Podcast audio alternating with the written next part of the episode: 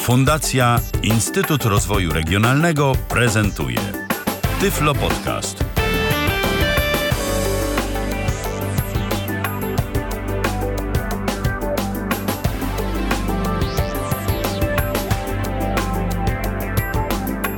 Minęła godzina 19, a zatem rozpoczynamy kolejne spotkanie z audycją Tyflo Podcastu na żywo na antenie Tyflo Radia.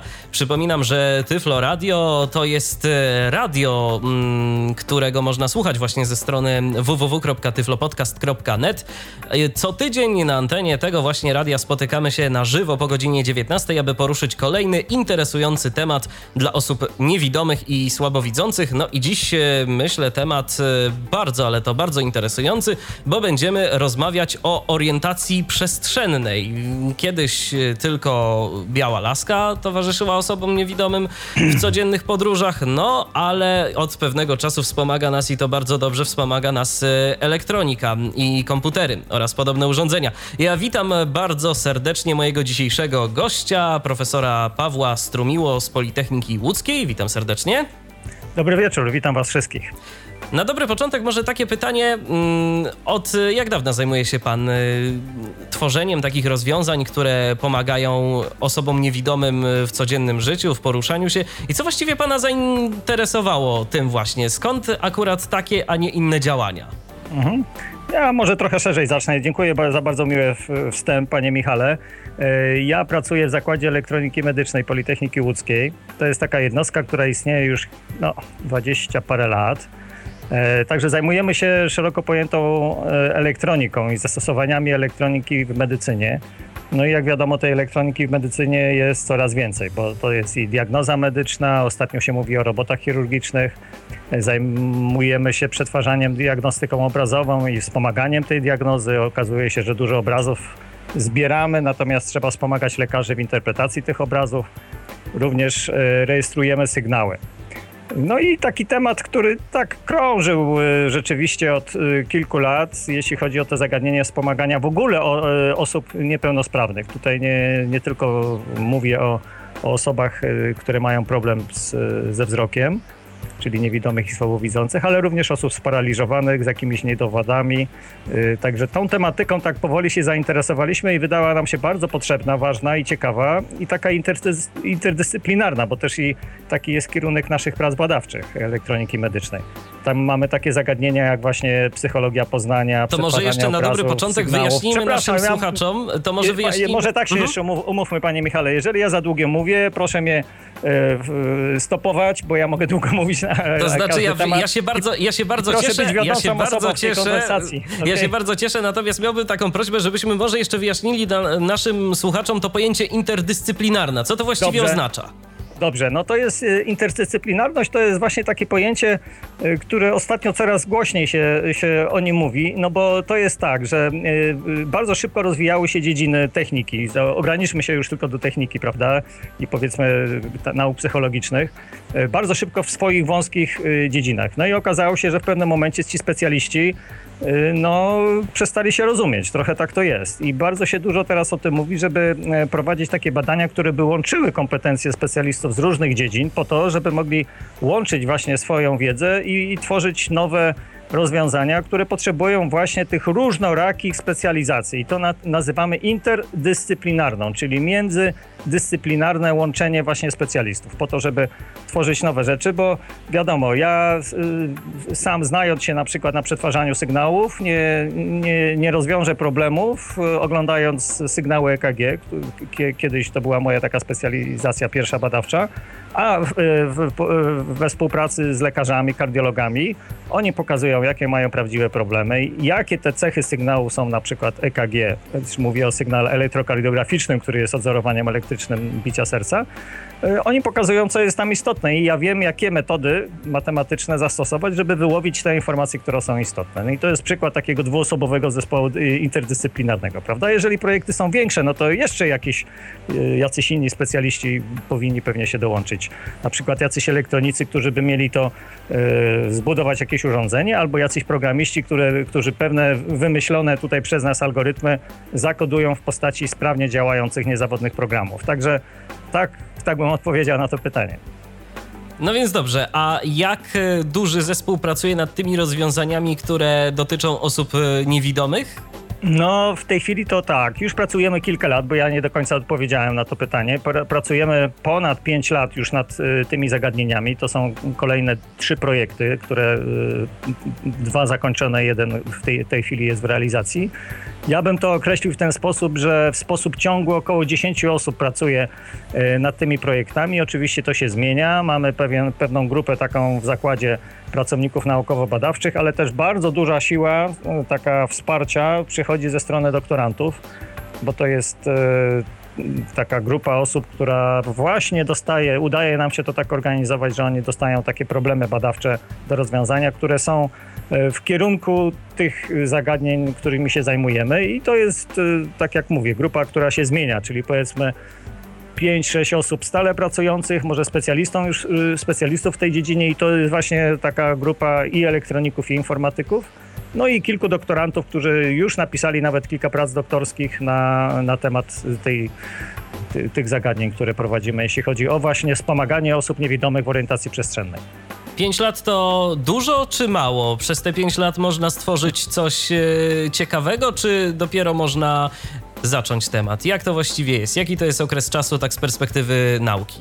Mm, I, I, dużo i mało. No ja, oczywiście taka będzie odpowiedź, panie Michale. Pierwsze powiedzmy dwa lata to było trochę takie błądzenie po omacku. Już myśleliśmy, że w ciągu roku, dwóch rozwiążemy te wszystkie problemy. Tak jak pan powiedział, biała laska, tak? Ta biała laska to niestety do dzisiaj funkcjonuje i jakiś czas jeszcze będzie nieodzownym atrybutem osoby słabowidzącej czy niewidomej, bo ja to mam taką swoją teorię, o, o której teraz powiem że ciągle mało chyba funduszy i, i środków idzie na te zagadnienia wspomagania osób niewidomych, niepełnosprawnych. 40 ponad lat temu wysłaliśmy człowieka na Księżyc, tak? To było wielkie osiągnięcie i to udało się zrobić. A, a jednak dzisiaj 50 lat prawie później y, nie możemy osobom niewidomym zaoferować niewiele coś lepszego niż białą laskę. Jakieś tam pojedyncze y, systemy, które ostrzegają o przeszkodach. No, weszła nawigacja GPS, no też wielka, wielki postęp i tutaj też mogę opowiedzieć o tym, jak to wykorzystujemy. Natomiast nadal dzisiaj nie ma takiego naprawdę niezawodnego systemu, który by bezpiecznie prowadził osobę niewidomą, czy wewnątrz budynku, czy w środowisku miejskim i wspomagał go w podróży. No nad tym pracujemy. To są też rozwiązania w tej chwili na etapie niektóre prototypowe, niektóre już prawie na etapie wdrożenia. Ale problem nie jest łatwy, jak nam się wydawało y, na początku, że szybko sobie z nim poradzimy. To, to okazuje się, że ten system wzrokowy człowieka, który ma wiele tutaj aspektów, jeśli chodzi o właśnie to, to odzorowanie głębi przestrzeni, jest jednak tak złożony, że przełożenie potem tego wszystkiego na taki, takie urządzenie techniczne, informatyczne nie jest proste. ale jednak jest możliwe i się udaje. A co było na początku? Jak w ogóle zabraliście się do przygotowywania, do opracowywania tych rozwiązań? Wspomniał pan, że te pierwsze dwa lata y, to było trochę takie błądzenie po omacku, szukanie różnego rodzaju y, rozwiązań, czy wymyślanie urządzeń, mhm, które, mhm, mhm, które tak. można byłoby wdrożyć i zaprojektować, żeby pomagały niewidomym. Y, może powie pan kilka słów tak, o oczywiście. tych projektach, które były może ciekawymi pomysłami, ale których nie udało się zrealizować? Czy od razu po prostu jak coś wymyśliliście, to ok, realizujemy? Jak to no, wyglądało? To, to właśnie powiem. Myśmy zaczęli od e, sprawy następującej. Wymyśliliśmy sobie taką sytuację, że y, tak jak człowiek e, postrzega otoczenie wzrokiem za pomocą dwóch oczu, no to zbudowaliśmy właśnie takie dwie kamery połączone ze sobą w ten sposób, w takim układzie, że odległość osi optycznych tych kamer jest podobna do do tego, co jest u człowieka i te obrazy y, przetwarzaliśmy na taki model otoczenia do postaci dźwięków przestrzennych. I nasza idea pierwotna, i, i, do dzisiaj taka jest, która już jesteśmy dużo dalej w, w, tym zakresie, chociaż to nie jest jedyny wątek, który prowadziliśmy, o innych powiem. Yy, I nasza główna idea polegała na tym, żeby przetworzyć obrazy na dźwięki.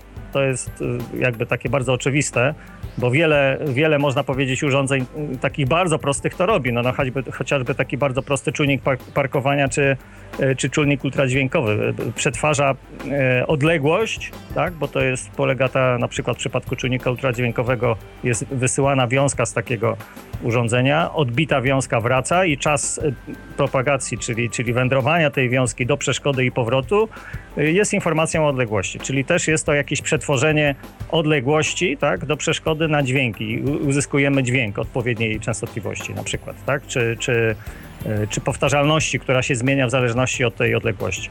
Natomiast my chcieliśmy zrobić coś bardziej ambitnego, czyli przetworzyć całe obrazy na dźwięki przestrzenne, to znaczy w ten sposób, żeby budować właśnie obrazy takie dźwiękowe, to my to tak określamy, żeby osoba niewidoma uzyskała sygnały dźwiękowe, które są odzorowaniem położenia i wielkości przeszkód w otoczeniu. No i zbudowaliśmy pierwotnie ten układ stereowizyjny. To też wcale nie było bardzo takie proste, bo trzeba było bardzo precyzyjnie kalibrować, czyli ułożyć te kamery względem siebie. Okazuje się, że wzrok bardzo precyzyjnie wodzi, mózg steruje wodzeniem wzroku, skupianiem na pewnych odległościach i zaimplementowanie tego w kamerach wcale nie było takie proste. Także uzyskaliśmy tak zwane obrazy głębi. Obrazy głębi to są takie, nie takie obrazy, jak my w świetle widzialnym postrzegamy, tylko to są obrazy, których e, poszczególne miejsca odzorowują odległość do przeszkody. I te odległości można kodować na przykład jasnością albo odpowiednim kolorem. I te obrazy, takie uproszczone głębi, przetwarzamy na sygnały dźwiękowe. To i to jest połowa historii, dlatego że teraz te sygnały dźwiękowe, wszyscy jesteśmy przyzwyczajeni do stereowizji, prawda? Czyli słyszymy dźwięki, które dochodzą z lewej, z prawej strony i słyszymy je wewnątrz głowy, tak? E, to jest e, to, do czego jesteśmy przyzwyczajeni. A my byśmy chcieli wytworzyć takie wrażenie dźwiękowe, żeby te dźwięki dochodziły z miejsca położenia przeszkód. Ale usłyszeli to w słuchawkach, prawda? No i tu jest zagadnienie takie dosyć skomplikowane. Ja krótko opowiem o tym. Żeby taki efekt w słuchawkach uzyskać, to musimy zbudować model akustyczny głowy i uszu. Każde ma troszeczkę inną małżowinę uszną. I taki model, żeby zbudować, to musimy wykonać serię pomiarów w komorze bezechowej. Mamy taką komorę w Politechnice Łódzkiej i przebadaliśmy około 20 osób niewidomych y, za pomocą takiej aparatury. Tu współpracujemy. Chcę bardzo przy okazji, będąc na, na antenie, podziękować Polskiemu Okręgowi Polskiego Związku Niewidomych i, i, początek tej współpracy był no, bardzo dużo tutaj takiego życzliwego podejścia y, nam tutaj okazała pani dyrektor Wrzesińska, ówczesna pani dyrektor właśnie tego okręgu. Teraz też dalej współpracujemy z okręgiem y, Polskiego Związku Niewidomych i bardzo cenimy sobie ten kontakt. No bo kontakt z osobami niewidomymi daje nam no, bezpośrednie, krytyczne, nie ukrywam, e, ocenę tego, co, co my robimy. Także tutaj y, kilkadziesiąt, no wiele, wiele godzin osoby niewidome spędzały na testowaniu tego, nad czym pracowaliśmy. A to jest akurat bardzo istotne i myślę, że nie tylko moim tak. zdaniem, bo później mamy do czynienia często z takimi wynalazkami, y, które teoretycznie mają być y, dla osób niewidomych, a okazuje się, że tak naprawdę no nie bardzo, nie bardzo jest tej no tak. osobie niewidomej jak z tego skorzystać. Tak, no tak, to jest prawda. To jest, to jest prawda. Do tego jeszcze, jeszcze dojdziemy, bo, bo, bo jeszcze będę mówił o innych opracowaniach, ale skończę ten wątek o tych dźwiękach przestrzennych, tak? Może, Oczywiście. Bo to jest rzeczywiście może długi wątek. Proszę, tak jak mówię, przerywać, jeżeli ja zbyt może, nie wiem, szczegółowo wchodzę w pewne wątki. To ja tylko przerwę na momencik Proszę i powiem, bardzo. że można do nas dzwonić. Oczywiście jesteśmy do waszej dyspozycji na naszym Skype'ie radiowym o loginie tyflopodcast.net. Piszemy tyflopodcast.net. Telefon 123 834 835 jest również aktywny. Można dzwonić. Zapraszam bardzo serdecznie. Jeżeli mm, ktoś miałby ochotę zadać jakieś jakieś pytanie naszemu dzisiejszemu gościowi. A teraz już proszę bardzo, oddaję ponownie głos. No tak, no to, to jesteśmy teraz na etapie takim, że te obrazy stereowizyjne, czyli dwie pary obrazów, jak je porównamy ze sobą, to na te podstawie pewnego takiego złożonego porównania, odpowiednie algorytmy do tego służą, możemy zbudować obraz głębi, czyli jak daleko jesteś konkretne obiekty w otaczającym, otaczającej scenie, my to tak mówimy, czy w otoczeniu znajdują się od nas. I teraz te informacje chcemy przetworzyć na dźwięki, czyli musimy zbudować, tak jak mówiłem, pewien model akustyczny naszej głowy i małżowiny usznej i to jest indywidualny model dla każdej osoby inny, dlatego że okazuje się, że małżowina uszna pełni rolę, można powiedzieć, takiej anteny kierunkowej akustycznej i ona gra wielką rolę w postrzeganiu przestrzennym dźwięków. Tak jak my słyszymy dźwięki, możemy je słyszeć dochodzące z dołu, z góry, z lewej i prawej, ale słyszymy je na zewnątrz głowy. No i dzięki temu modelowi, jeżeli wstawimy jakby ten model, który opracujemy w tor akustyczny, yy, dźwiękowy w kanale, w systemie stereofonicznym, to wtedy możemy uzyskać właśnie ten efekt przestrzenności dźwięku. Wykonaliśmy, jak mówiłem, około 20 pomiarów i zbudowanych modeli akustycznych głów, tak można to powiedzieć, i małżowi nóżnych osób niewidomych. I mamy y, potwierdzenie, że ta koncepcja daje możliwość lokalizacji przeszkód z dokładnością do powiedzmy 10 kilkunastu stopni kątowych. Czyli nie jest to jakaś rewelacja, ale nie jest to tak źle również, prawda? A na no jak potwier- daleką odległość y, możemy lokalizować takie przeszkody?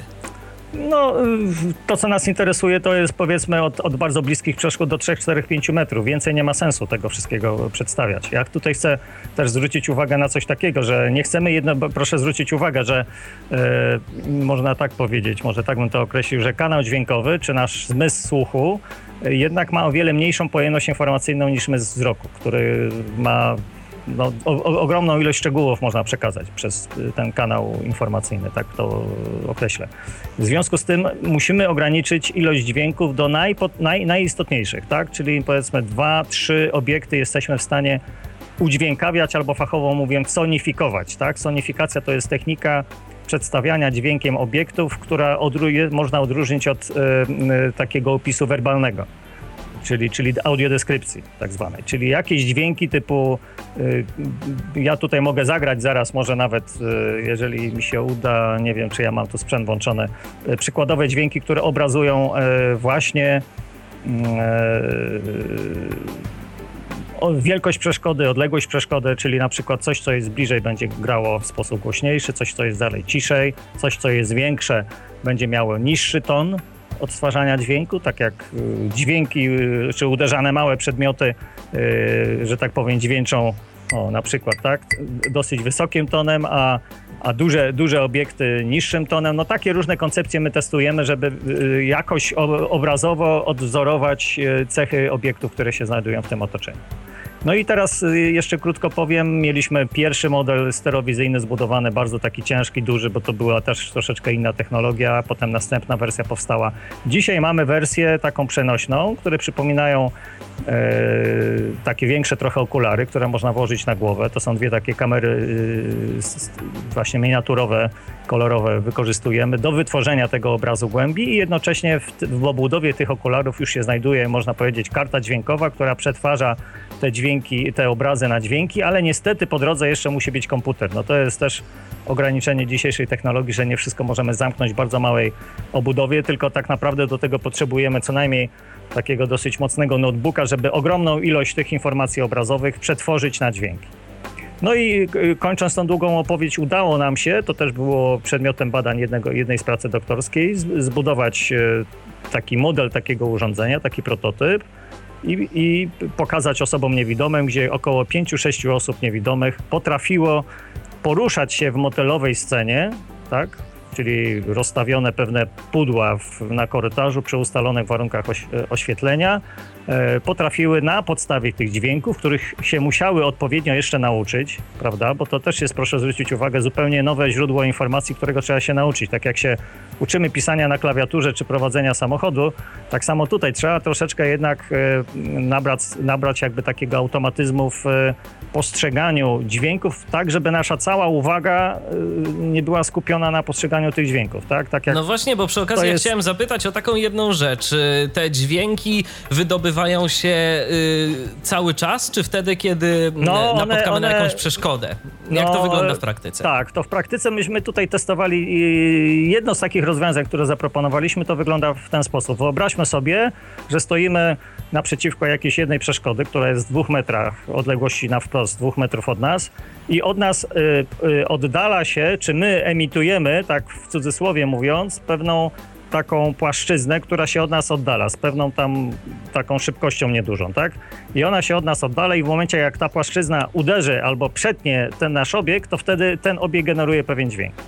I czas wędrowania tej płaszczyzny, pewne opóźnienie jest informacją, jak daleko ta ta, ten obiekt jest do nas.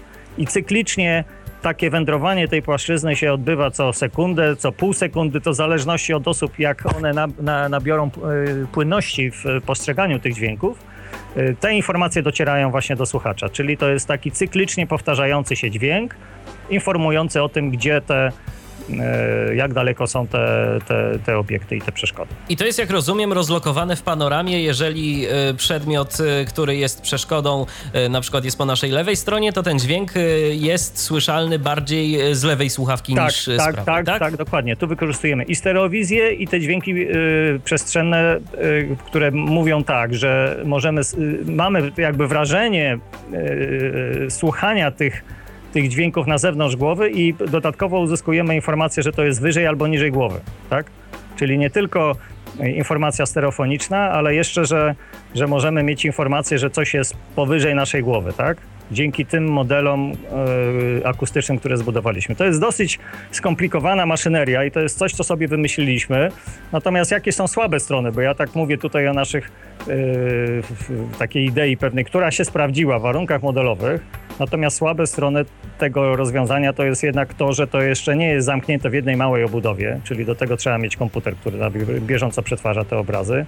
Dwa, kamery nie są tak doskonałe jak zdrowy wzrok niestety i w warunkach zmiennego oświetlenia na zewnątrz mogą zawodzić, tak? Mogą być nagle oślepiane jakimś e, e, tutaj od, od, odbłyskiem.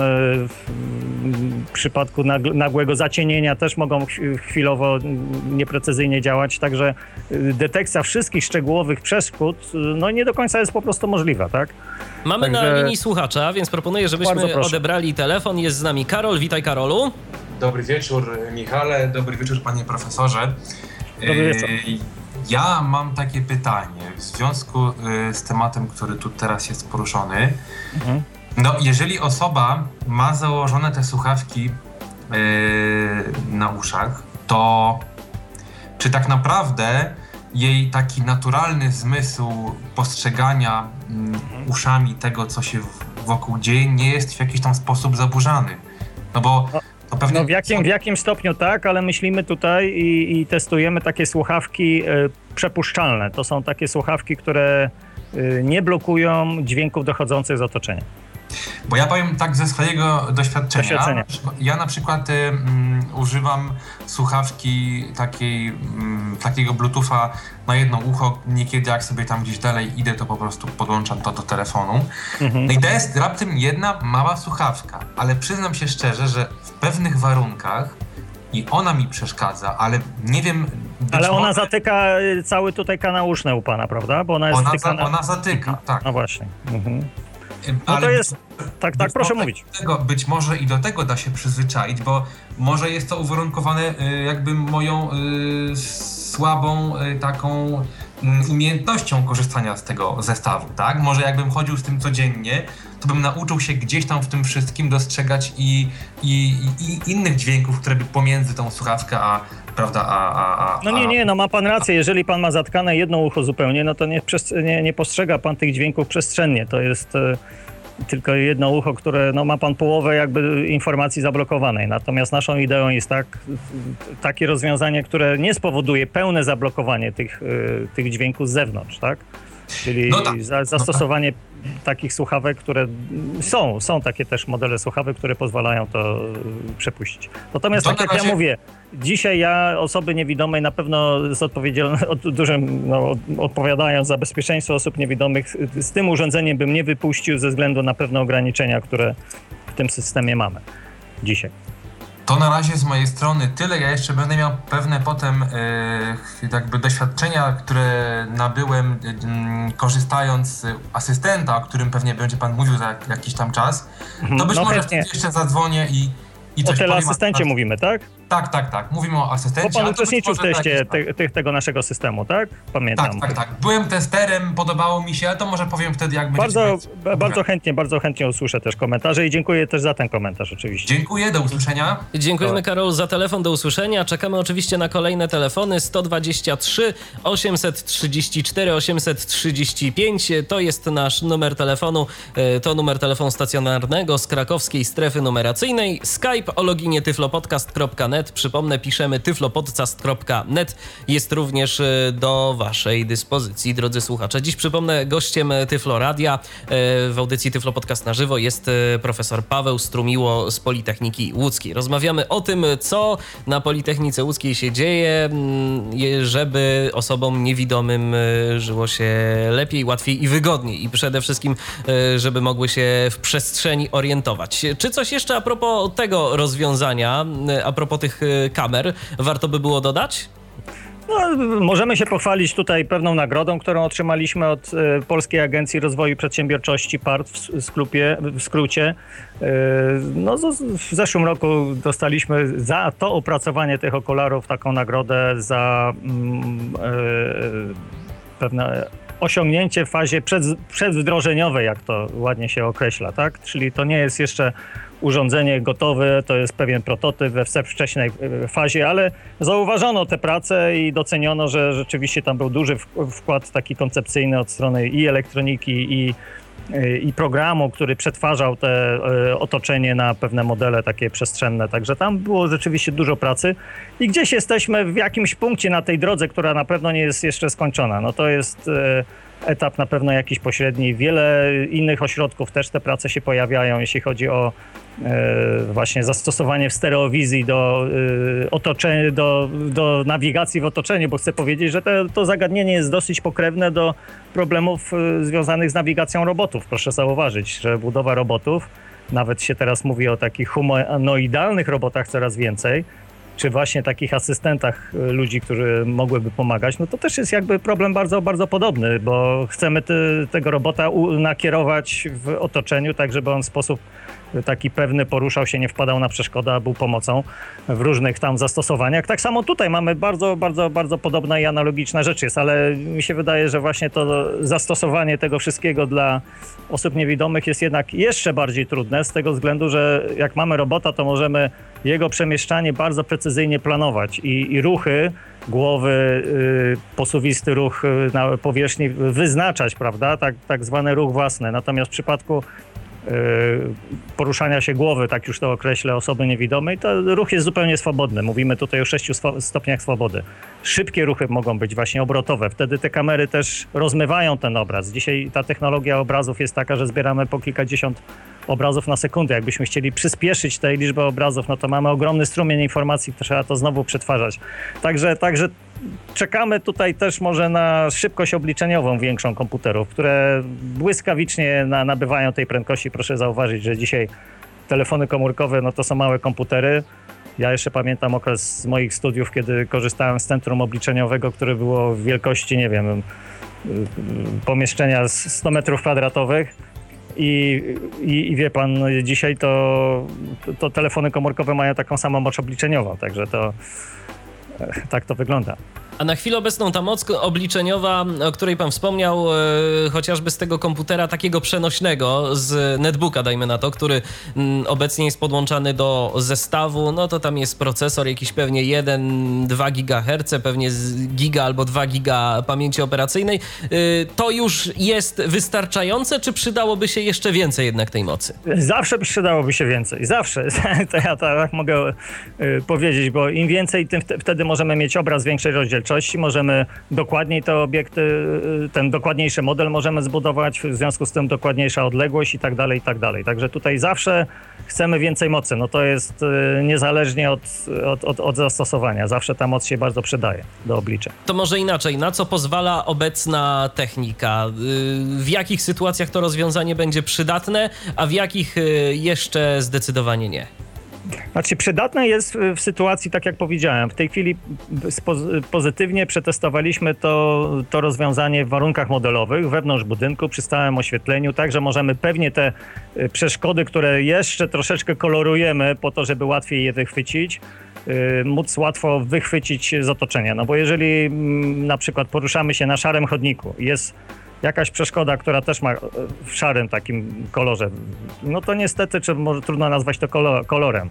ale nie, nie ma szans, żeby co, coś takiego za pomocą tych komputerów e, wykryć, tak? Takiej czułości kamer. Gdybyśmy mieli jeszcze większej czułości kamery albo większą moc obliczeniową, można by były jeszcze bardziej zaawansowane te algorytmy yy, uruchomić po to, żeby to wykryć. A jest to możliwe, bo nasz zdrowy wzrok potrafi wielkie szczegóły wychwytywać, tak? W zmieniającej się scenie przy różnych warunkach oświetlenia, przy słabym oświetleniu, większym, mniejszym i tak dalej. Także tutaj gonimy, gonimy ciągle y, no, nasz y, biologię, która jednak tutaj bardzo jeszcze mocno wyprzedza technikę, można powiedzieć.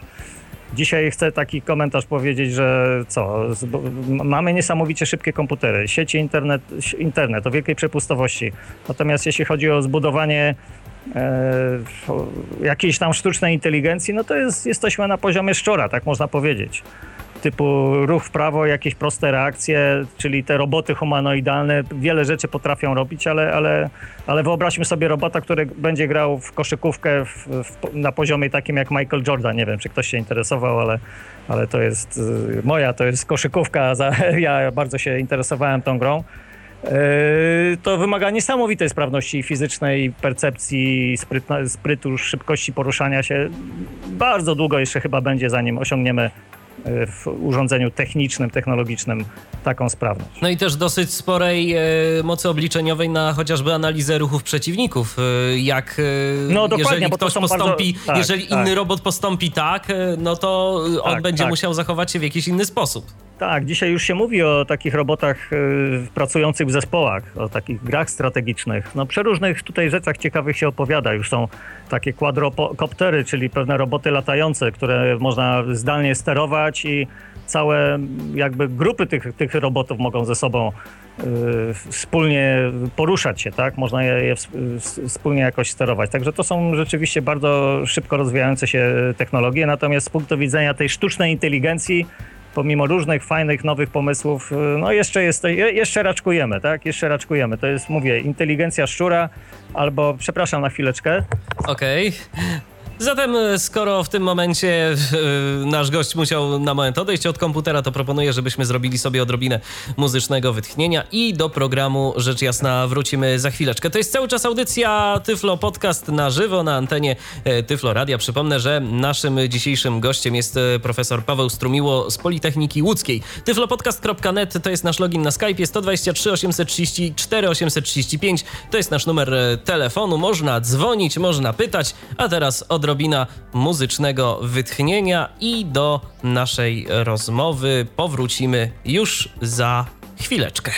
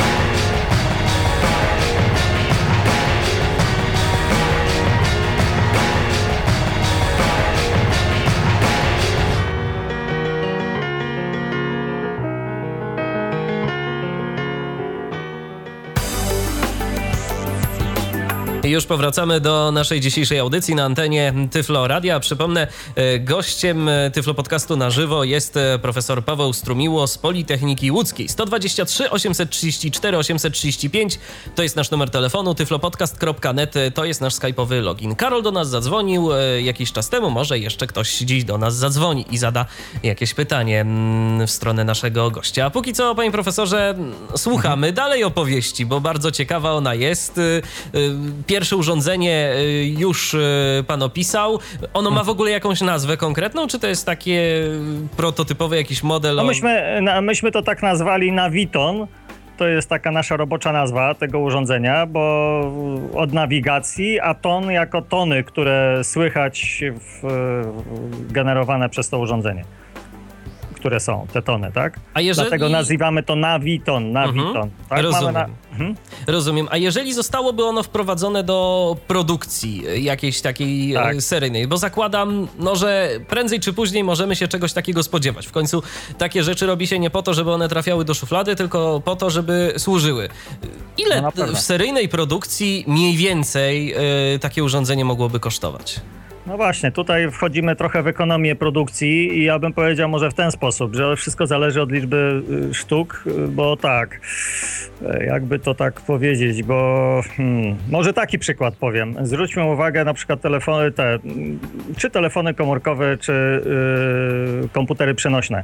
To są w tej chwili tak skomplikowane urządzenia, że ich opracowanie to są dziesiątki milionów dolarów, ja bym tak powiedział. To jest do, do momentu do którego dotarliśmy z technologią telefonów komórkowych, prawda? Natomiast jednostkowo zauważmy, one kosztują, mamy, nie wiem, za złotówkę telefony od operatorów wręcz nawet, ale tak realnie one można, można je kupić, nie wiem, taki smartfon tak na rynku za, za już poniżej tysiąca złotych, za kilkaset złotych.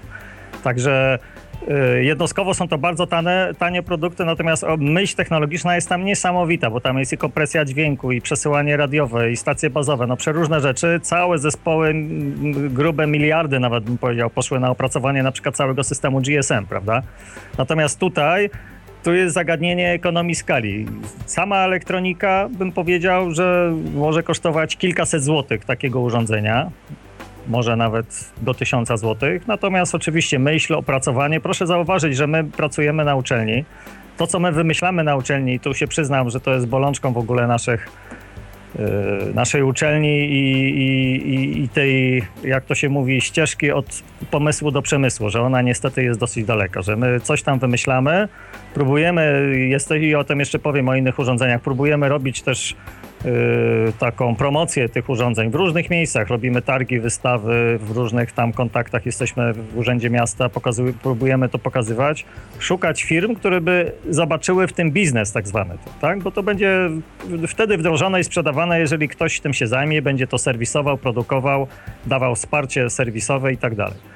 No i, i w tej chwili tak naprawdę, szczerze powiem, jeszcze takich firm nie zobaczyliśmy. I te urządzenia no, mogą być w związku z tym nie takie tanie, jak mówię, bo jednostkowo sam sprzęt i elektronika może kosztować kilkaset złotych. Natomiast jeżeli dołożyć tutaj pracę związaną z marketingiem, jakąś obudową, y, promocją tego wszystkiego, tak, cała masa różnych rzeczy, certyfikacją, bo się okazuje, że to są też urządzenia, które po, powinny podlegać certyfikacji, jeżeli osoby niewidome mają z tego korzystać. Tu są jakieś dodatkowe koszty po, ponoszone. Cała masa rzeczy, która wpływa na koszt końcowego produktu. Tak, tak jak płacimy za za benzynę pewną kwotę, no to się okazuje, że wartość tej samej benzyny to pewnie jest kilkanaście procent, a cała reszta to są różne narzuty, akcyzy i przeróżne inne rzeczy. Także nie jest to łatwa odpowiedź, panie Michale, na to pytanie. Y, myśmy tu poświęcili ładnych kilkadziesiąt, można powiedzieć, tysięcy godzin na, na może kilkanaście tysięcy godzin na opracowanie czegoś takiego, także ma to już pewną taką wartość też y, y, innowacyjną. Natomiast uczelnia nie podejmie się produkcji, tak?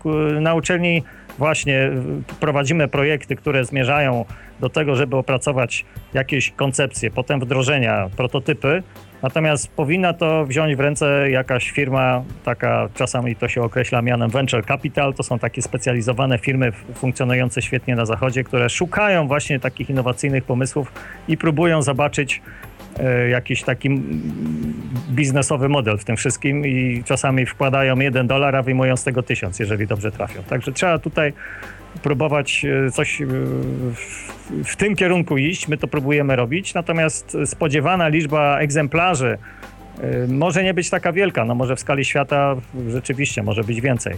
Natomiast nie będzie to pewnie tanie z tego względu. Ja byłem zaszokowany widząc takie wyświetlacze Braille'a, mm, które no, tak naprawdę są prostymi urządzeniami mechanicznymi, a kosztują blisko 20 tysięcy złotych. Tak? Prosta elektromechanika. Jakbyśmy porównali to, co w nich jest w porównaniu z notebookiem, no to jest, ja bym powiedział, 100 razy y, prostsze w sensie, w sensie koncepcji i, i techniki, która tam jest zamknięta. Natomiast proszę zauważyć, notebook y, już można kupić za 1000 zł, a coś takiego 20 tysięcy. No tutaj, tak no jak tak, mówię... to wynika pewnie z tego, że o wiele więcej produkuje się Tak, notebooków, dokładnie. a zdecydowanie mniej takich y, linijek No, nie, no, no dokładnie, dokładnie tak. Także to jest, to jest trudna, trudna odpowiedź i pewnie nie, nie będzie to docelowo tanie, no ale, ale mamy tak, y, PEFRON, mamy różne inne instytuty, które, instytucje, które powinny pomagać. Ja, y, ja, ja też próbuję w różnych spotkaniach przekonywać, że problem osób niepełnosprawnych w ogólności i, i, i szczególnie osób niewidomych, to nie jest problem tylko tej grupy osób. Ja chcę powiedzieć szerzej, że to jest problem całego naszego społeczeństwa, bo to jest y, niezależnie od pomocy, tak, tej, tej naprawdę szczytnej rzeczy, którą próbujemy robić, żeby jednak pomóc y, w samodzielnym docelowo poruszaniu się osób niewidomych, to jest rach. Ich, ich, ich aktywizacji zawodowej. Bo jak będą się łatwiej poruszać, to będą mieli łatwiejszy dostęp do informacji, do pracy, do, do, do, do, do nauki, prawda? Do studiowania, miejmy nadzieję.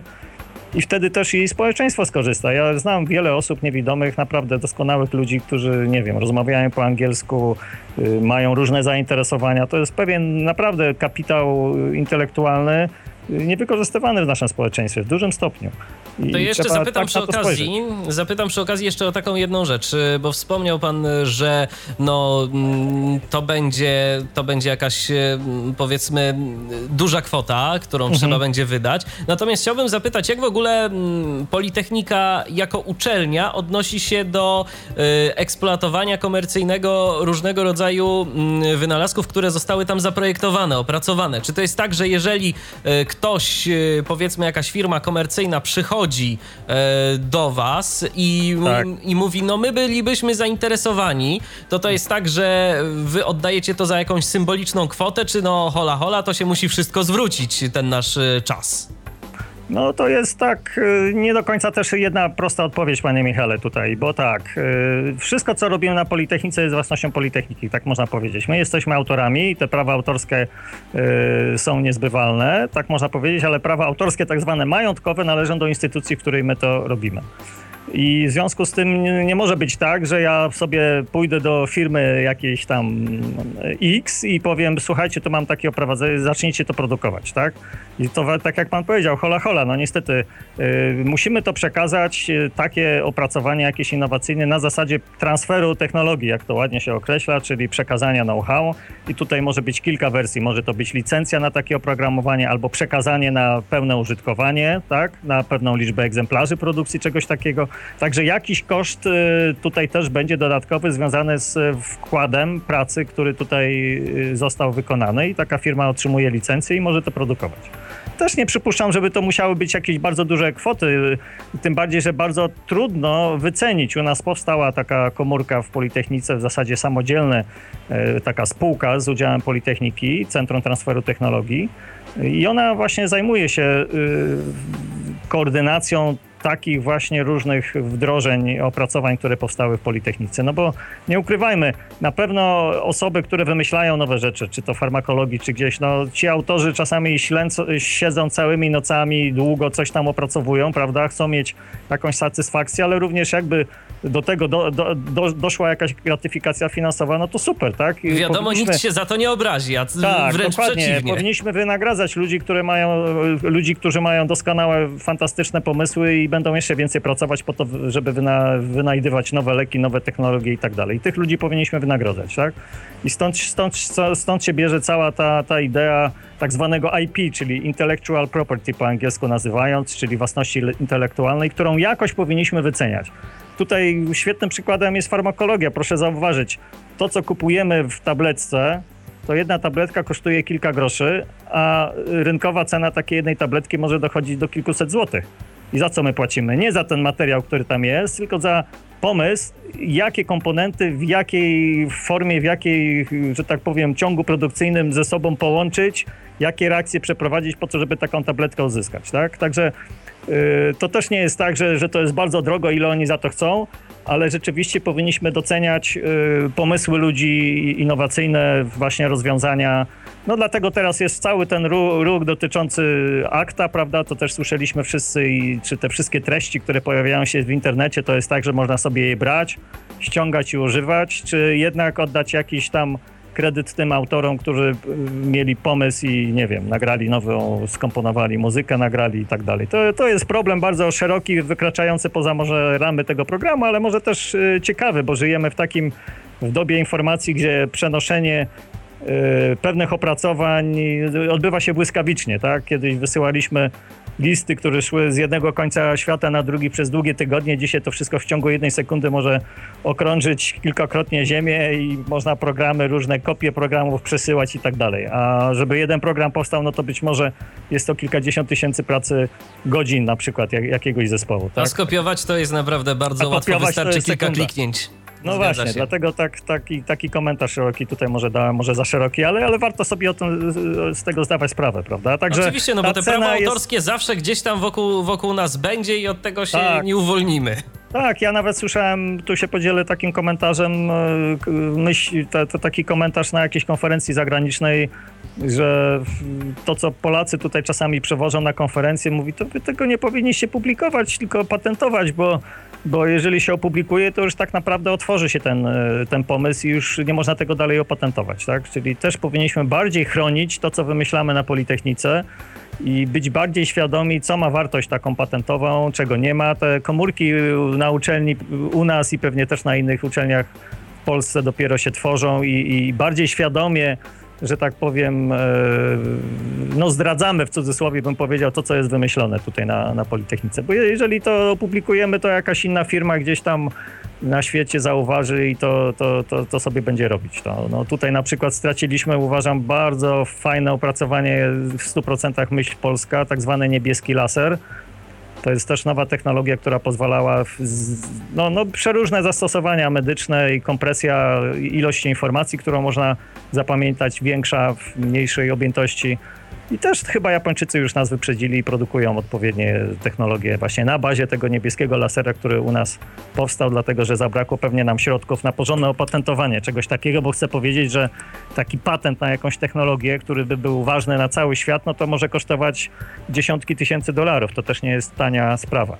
Także tutaj mówimy o wielkich pieniądzach niestety. No taki jest dzisiaj świat y, skomercjalizowany i, i, że tak powiem naczynia połączone są na całym świecie. Jeżeli coś w jednym miejscu powstanie, to bardzo szybko ktoś to na drugim końcu może wykorzystać, zrobić i, i, że tak powiem, puścić nas z torbami, że tak powiem. Chińczycy potrafią niesamowite robić e, rzeczy w krótkim czasie. No i Chińczycy potrafią sprytnie kopiować, to, to no też jest fakt. kopiować, tak, no ale kiedyś tacy byli, zauważmy, wszyscy Japończycy, kiedyś się mówiło o japońskiej tandecie. Ja, ja, ja już, już pewnie nie pamiętam, ale kiedyś mi tak rodzice opowiadali, a dzisiaj japońskie rzeczy to są uważane za absolutny top technologiczny, prawda? Także to jest ciekawe, że, że te, te narody azjatyckie potrafią niesamowicie przyspieszać, y, pracować całymi dniami. Ja pamiętam y, tak troszeczkę taki wątek osobisty tutaj też y, włączę. Robiłem doktorat w Uniwersytecie, Uniwersytecie Strathclyde w Szkocji, to jest na północy Anglii bardzo ładna kraina, Szkocja, to w Glasgow konkretnie, University of Strathclyde, jeszcze raz to tak e, określę. E, no i tam byli ludzie z różnych stron świata. Właśnie byli Chińczycy, jacyś Niemcy, Brytyjczycy, trochę Polaków właśnie też. No to to, co ja zauważyłem, ja też tam pracowałem bardzo intensywnie, że ci Chińczycy, no to oni tam pracowali od rana do wieczora. Dla nich to tam naprawdę, to, to byli ludzie najciężej pracujący i mieli wyniki fantastyczne, także to jest, mi się wydaje, też jesteśmy w przededniu takiej trochę inwazji nie tylko produktów chińskich w postaci tanich rzeczy, ale ja przypuszczam, że to się tak jak w przypadku japońskich technologii przełoży potem na dużą jakość, bo oni się jednak bardzo szybko uczą. Też są to zdal, bardzo zdolni ludzie, ciężko pracujący i osiągną na pewno sukces komercyjny. Dobrze, to przejdźmy może teraz do kolejnych tak e, rozwiązań, które na Politechnice Łódzkiej tworzycie yy, dla osób niewidomych. Yy, za nami już Naviton, I tak co dalej? Mhm. Y, no w kolejnym, y, kolejnej fazie no stwierdziliśmy tak, że ten Naviton rzeczywiście jest to coś, coś fajnego, ale tak naprawdę y, użyteczność, jeśli chodzi o pomoc osobom niewidomym, no nie jest wielka, bo mamy pewien model, możemy to przetestować, pokazać. Ta akustyka została tutaj opanowana i to jest też nowa technologia, natomiast przełożenie na taką, taką konkretną rzecz nie jest za, za duża na tym etapie, tak? Ja ciągle myślę, że ten kierunek warto kontynuować i coś z tego będzie. I, i, i tutaj testy kolejne robimy. E, drugi pomysł, jaki nam przyszedł e, do głowy, to jest tak, takie wspomaganie nawigacji. Jak wiadomo, e, mamy systemy nawigacyjne, które służą przede wszystkim teraz nawigacji samochodów w pojazdy, czyli, czyli nawigacja w sieci dróg, tak? Czyli System GPS, nie wiem czy muszę tutaj tłumaczyć, ale jest to naprawdę bardzo złożony, rozległy system polegający na tym, że mamy kilkadziesiąt, 24 konkretnie satelity, satelity krążące wokół Ziemi i one wysyłają sygnały synchronizowane w czasie.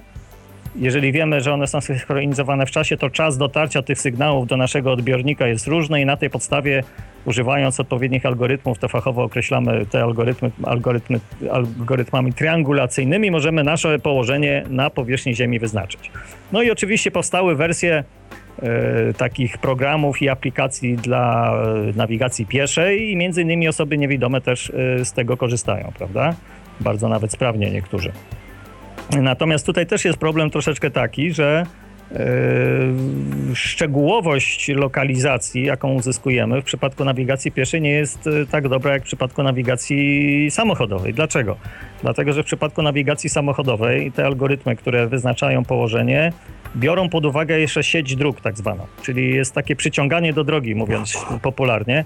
Jeżeli nam system GPS wyznacza położenie z jakimś tam błędem, które może dochodzić do kilku, kilkudziesięciu metrów, Y, poza drogą, no to zawsze ten algorytm nas ściągnie na tą drogę, także łatwiej jest nawigować, można powiedzieć, samochody niż osoby piesze.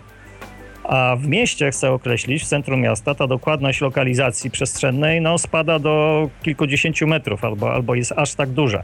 No, z tego względu, że te tra sygnały transmitowane przez satelity nie docierają do nas bezpośrednio, tylko odbijają się od budynków i ta widoczność satelit nie jest bezpośrednia i jest przekłana, przekłamany ten nasz system GPS, czyli tą wyliczoną naszą lokalizację uzyskujemy z błędem 50-60, nawet do 100 metrów w porywach, że tak powiem. Także też ta nawigacja piesza jest problematycznie i problematyczna i nie rozwiązuje wszystkich y, problemów. No i w związku z tym myśmy też tutaj wymyślili taką rzecz. Y, proszę sobie wyobrazić y, Skype'a, tak, który mamy w tej chwili, który pozwala tak, transmitować dźwięk i obraz, i to, co myśmy zrobili, tak naprawdę, to jest takie rozwinięcie tego pomysłu Skype'owego, czyli idea następująca. Jest osoba niewidoma, która jest wyposażona w kamerę, i to jest takie urządzenie, które wieszamy, jeszcze o tych oszczegółach powiem, na piersi osoby niewidomej. Ta mała kamera śledzi drogę, tak? czyli otoczenie na drodze osoby niewidomej i transmituje ten obraz na bieżąco do pewnego zdalnego operatora który widzi tą drogę na bieżąco, ten sygnał przesyłany w czasie rzeczywistym. I tu jest też problem tego czasu rzeczywistego, do, do, do czego dojdę. Czyli wyobraźmy sobie, że zamiast mieć przewodnika takiego osobistego, który idzie z tą osobą niewidomą i kieruje w lewo, prawo, no to ten przewodnik gdzieś tam daleko sobie siedzi w dowolnym miejscu, tak, przy dowolnym komputerze, widzi obraz rejestrowany, który, który rejestruje kamera osoby niewidomej i dodatkowo te osoby mają ze sobą połączenie głosowe, tak jak w Skype'ie i komunikuje, ta osoba niewidoma ostrzega, przepraszam, ten, ten zdalny przewodnik ostrzega osobę niewidomą o przeszkodach, informuje, że za 5 metrów po lewej stronie masz bankomat albo dochodzisz do przejścia dla pieszych. W naszych testach się też okazało, że to jest fajne urządzenie, które może pomóc w zakupach osobie niewidomej, może pomóc yy, wyprowadzić osobę niewidomą w przypadku, kiedy się zagubi. Nie musi to być takie połączenie na stałe. I to nazywamy ten system teleasystentem. On nie jest takim dokładnie repliką tego, co, co mamy w Skype'ie, yy, dlatego że zauważcie, tak samo jak i w Skype'ie rzeczywiście. Przesyłamy obrazy, ale my chcemy uzyskać naprawdę pewność, dużą pewność tego połączenia yy, obrazu wideo, tak żebyśmy mogli z dużą pewnością wiedzieć, że zdalny operator na bieżąco widzi to, co, to, co widzi kamera osoby niewidomej. Tam to... stosujemy pewien specjalny algorytm, który testuje. To ja za momencik może zapytam o to dokładnie, jak to, jak to funkcjonuje. Natomiast znowu mamy na antenie Karola. Bardzo proszę. I Karol chciałby pewnie również o coś zapytać albo może skomentować. Witamy Cię, Karolu. Witam ponownie, witam po raz drugi. Tak, no, czołem, Karol. Ja, korzystając z okazji, chciałem, chciałem kilka słów powiedzieć na temat urządzenia, o którym teraz Państwo mówicie. Tak jest. Bo byłem użytkownikiem przez ładnych kilka miesięcy, na, teraz już nie jestem, a szkoda, gdyby można było wznowić, to, to piszę się chętnie, ponieważ jestem osobą również mieszkającą w Łodzi. Mhm. Ale to... Mm, I teraz tak, mm, moje spostrzeżenia były takie, że no, ja miałem urządzenie w 2000 2011 roku.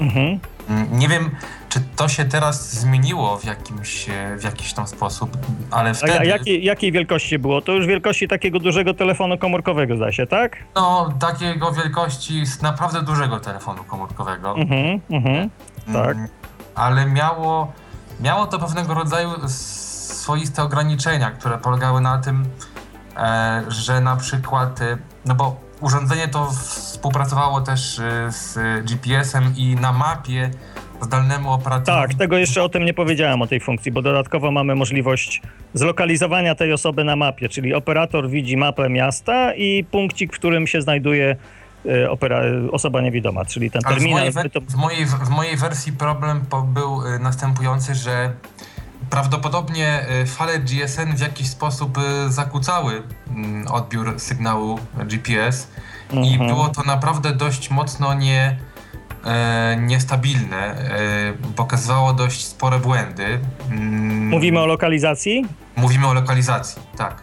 No to jeszcze ja, jest tak. sprawa, y, nie pamiętam jaka wersja tego odbiornika GPS tam była wykorzystana, bo to rzeczywiście te odbiorniki w tej chwili z każdym rokiem są lepsze. lepsze.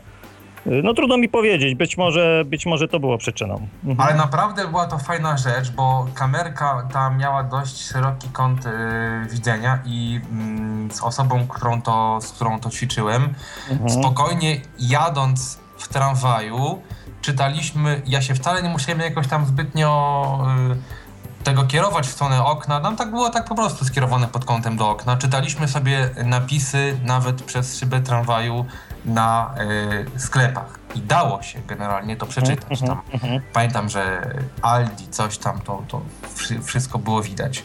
To ja mam do ciebie, Karolu, takie pytanie, y, bo z tego co wiem, to ty korzystasz również y, z iPhone'a obecnie. Y, no i tam na przykład w iPhone'ie również możemy sobie zainstalować Skype'a, mm, do którego tu nasz gość również trochę porównywał to urządzenie, do jego, do jego możliwości. Powiedz mi, czy próbowałeś teraz właśnie korzystać w ten sam sposób ze Skype'a i z kamery zamontowanej w telefonie, jak z tego właśnie urządzenia? Czy to są Oczywiście. podobne, czy to są podobne efekty, czy jednak no, takie wyspecjalizowane urządzenie jest lepsze? E, oczywiście próbowałem. E, obraz e, w, w iPhone'ie podobno był troszeczkę bardziej ostry, natomiast ta kamera m, mm, ma mniejszy kąt e, widzenia. Mhm. Przednia kamerka w iPhone'ie to jest minus. Drugi minus jest taki, że iPhone nie ma takiej specy specjalistycznej przywieszki, jaką ma to urządzenie, o którym teraz mówimy bo można spokojnie sobie powiesić na szyi, mało tego pod kątem taki, żeby, takim, żeby kamera patrzyła albo wyżej, albo niżej, bo tam jest taki specjalny system linek, który to yy, umożliwia. No a telefon trzeba trzymać w ręku. No w tym momencie nam coś odpada, tak? No jak mamy mieć załóżmy laskę w jednym ręku, w drugim torbę z zakupami, yy, trudno. To jeszcze jest, trzecia ręka by się przydała. Yy, no trudno właśnie, jeszcze wziąć tam... telefon. Yy, natomiast y, jest jeden plus który przemawia za iPhone'em. Mianowicie to jest y, kwestia dostępności dla mm, osoby, która nas nawiguje. No, Skype'a ma każdy generalnie. Jak nie zadzwonię do tej osoby, to zadzwonię do tamtej. Może mam znajomych kilku rozsianych po, nie wiem, po Polsce, po, po Europie, po świecie. E, i w sumie zawsze mi ktoś pomoże, jak jestem w jakichś tam tarapatach. Kiedyś pamiętam w Łodzi się zgubiłem, e, nie mogłem znaleźć przystanku tramwajowego i właśnie Skype mi pomógł. No a gdybym używał tego tak zwanego asystenta, a osoby, która od czasu do czasu by mi pomagała, w danym momencie by nie było, to w tym momencie już klapa, bo no, nie ruszylibyśmy w tym momencie z miejsca. Ale mhm. na pewno jeżeli chodzi o mm, wygodę użytkowania, y, asystent jest dużo lepszy, bo tak jak powiedziałem, jest tak zaprojektowany, że się go wiesza na szyi i, i, i tutaj też bateria trzyma dość długo, a jak wiemy, w iPhone'ie w momencie, kiedy włączymy sobie sieć 3G, no to, to jest nam potrzebne. To, to krótko rzeczywiście Do będzie to działało. kamerę, no to to bateria leci ciurkiem. Tak a jak długo, Karolu, bateria w asystencie yy, działała? Bateria w asystencie mm, mm, pozwalała mm, na korzystanie spokojnie kilkugodzinne. E, ja też nie robiłem takich testów, żebym, nie wiem, chodził dotąd, aż go zmęczę, tak? Ale na pewno było to dłużej niż, niż w iPhone'ie. No i jeszcze jedna przeszkoda taka globalna, to niestety, z, z którą się tutaj mierzyliśmy, to był internet. Y, to urządzenie miało włożoną kartę z Polkomtela. To akurat nie ma zna znaczenia, bo wszystkie mhm. sieci, ale to, to był akurat, pamiętam, Polkomtel. Y, no ten sygnał, jaki by nie był szybki, niekiedy ma przestoje. Wtedy, kiedy ja te, te, te testowałem, bywały takie chwile, że przechodziłem ulicę, ja już byłem po drugiej stronie, a osoba nawigująca y, widziała, że dopiero się zapaliło zielone światło i ja ruszyłem. No a ja już byłem tam daleko gdzieś, prawda? No nie jest to wina tutaj urządzenia, tylko wina niestety operatorów, którzy dostarczają nam internet. A kiedy ty to, Karolu, testowałeś? Jeszcze tak zapytam, bo wyleciało mi to z głowy. Ile lat temu? Koniec 2011 roku, przy czym ten, ten, y, ten wahający się internet występował y, sporadycznie, ale kilka takich sytuacji. No to może teraz już by było na przykład lepiej, bo może lepsze jest pokrycie. No przede wszystkim sygnał LTE, który. Y, no właśnie, tak który jeszcze wtedy w Polsce nie był y, dostępny, a i samo urządzenie nie miało modemu LTE, który teraz pewnie by się przydał już, e, żeby taki, takie coś tam zaimplementować. Podsumowując, generalnie bardzo ciekawy projekt. Y, y, fajnie by było, gdyby to było rozwijane, bo bo, bo naprawdę pewnie wielu osobom by to pomogło, tak jak w zakupach, nie wiem, czy, bo, bo faktycznie można było iść z tym do sklepu i, i z regału z produktami spożywczymi. Wiadomo, że w troszeczkę w takich warunkach bardziej idealnych, że mamy troszeczkę no, spokoju, dało się coś tam wziąć z półki i pokazać i osoba widziała. No tylko tak jak, tak jak mówię, no to wszystko musi być udoskonalone. To był taki mhm. prototyp, którym ja się bawiłem, ale naprawdę jestem pod, pod, pod, pod wrażeniem, bo to po prostu fajna rzecz. Mhm. Dobrze, Karolu, także dziękujemy Ci bardzo za y, relację y, z testowania urządzenia. Asystent, tak? Y, tak się. Tele, teleasystent. Teleasystent, tak. teleasystent, tak teleasystent. nazywa się to urządzenie. Dziękujemy, Karolu. Do usłyszenia. Dziękuję, pozdrawiam. 123 834 835 to jest e, nasz numer telefonu. Można oczywiście do nas e, dzwonić. E, można dzwonić także na Skype tyflopodcast.net. To jest nasz login. Zapraszamy bardzo serdecznie do dzwonienia i do dzielenia się swoimi refleksjami, tak jak zrobił to Karol. A może ktoś chciałby zapytać naszego gościa o coś? O, właśnie widzę, że mamy kolejny telefon. Tym razem telefon. Halo, kogo witamy? O, witam, tutaj Rafał Harłampowicz. Witaj Rafale. Pozdraw... Cześć Rafale, miło słyszeć. witam, witam. Ja też chciałem powiedzieć e, o, o, swoich wrażeniach z używania e, nie tylko z asystenta, ale także może jeszcze parę słów o Nawitonie, bo tak nikt się nie odzywał. Ja testowałem to urządzenie w tych e, powiedzmy sztucznych warunkach, o których mówił profesor. Wrażenie było bardzo ciekawe i takie dość niesamowite, bo wyglądało to tak, że szło się korytarzem, w którym były poustawiane przeszkody. To były różnej wielkości pudła i y, szło się w słuchawkach. Na czole miałem zainstalowane kamery. I było to tak, że co bodajże co dwie sekundy słyszałem sygnał, który y, sygnalizował, gdzie znajdują się poszczególne przeszkody. Czyli słyszałem, która przeszkoda jest najbliżej, czy z lewej, czy z prawej, czy przede mną, jaka przeszkoda jest następna. I tak mogłem słyszeć nawet, e, wysłyszeć cztery obiekty naraz i ominąć je, e, powiedzmy, takim slalomem. A powiedz mi, Rafale, możliwości... jak z tymi słuchawkami, bo tu pan profesor powiedział, że zastosowali takie słuchawki, które y, teoretycznie miały nie blokować e, słyszenia dźwięków z zewnątrz. Ty to potwierdzasz? Rzeczywiście tak, e, rzeczywiście tak było? Nie przeszkadzało ci to, że masz te słuchawki nie, na uszach? Nie, przeszkadzało mi. Ja już dokładnie pamiętam, jakie to były słuchawki, ale nie odczuwałem żadnego dyskomfortu. A powiedzmy, że to był korytarz. Warunki były takie no, dobre do chodzenia, więc no, nie musiałem się skupiać na jakichś dodatkowych sygnałach. E, natomiast e, nie, tam e, zupełnie nie odczuwałem jakiegoś odizolowania od, od przestrzeni.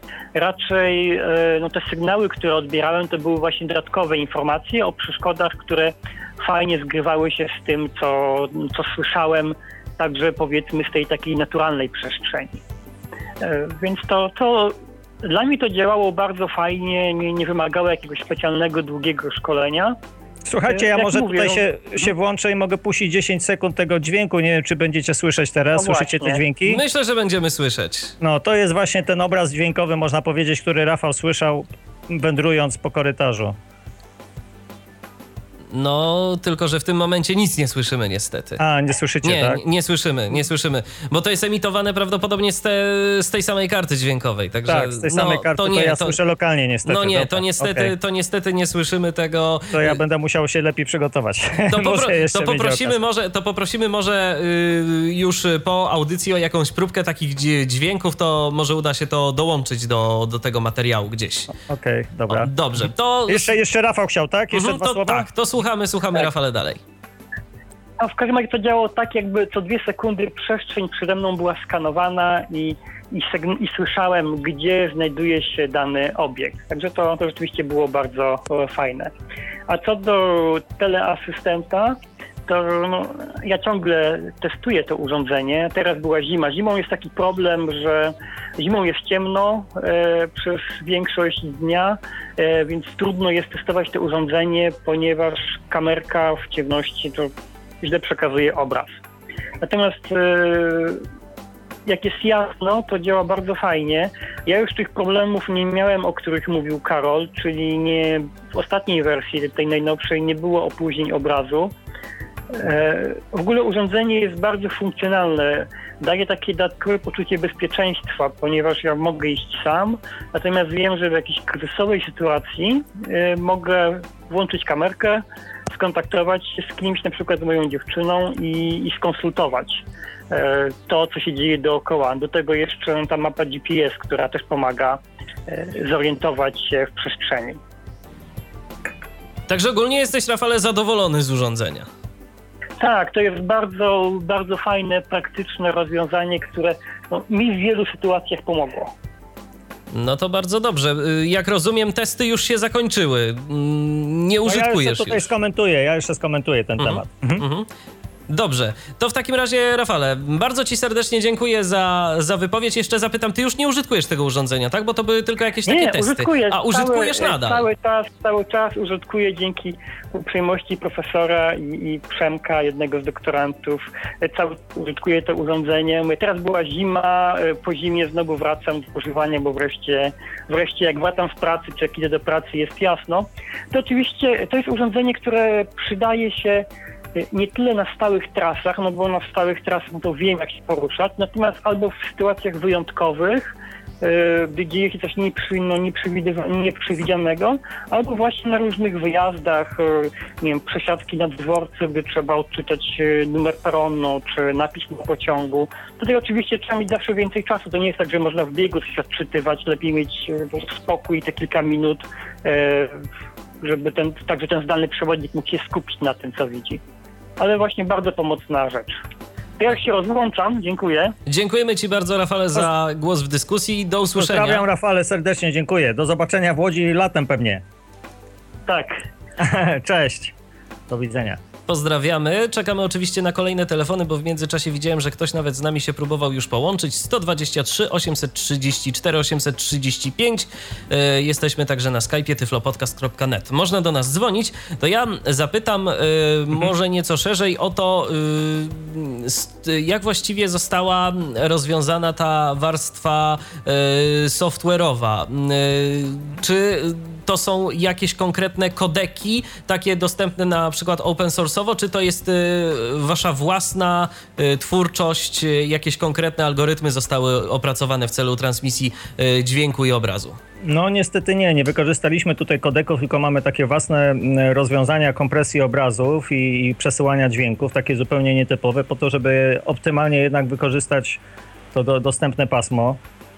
Myślimy tutaj o przejściu na ten system LTE, o którym tutaj jeszcze Karol wspominał.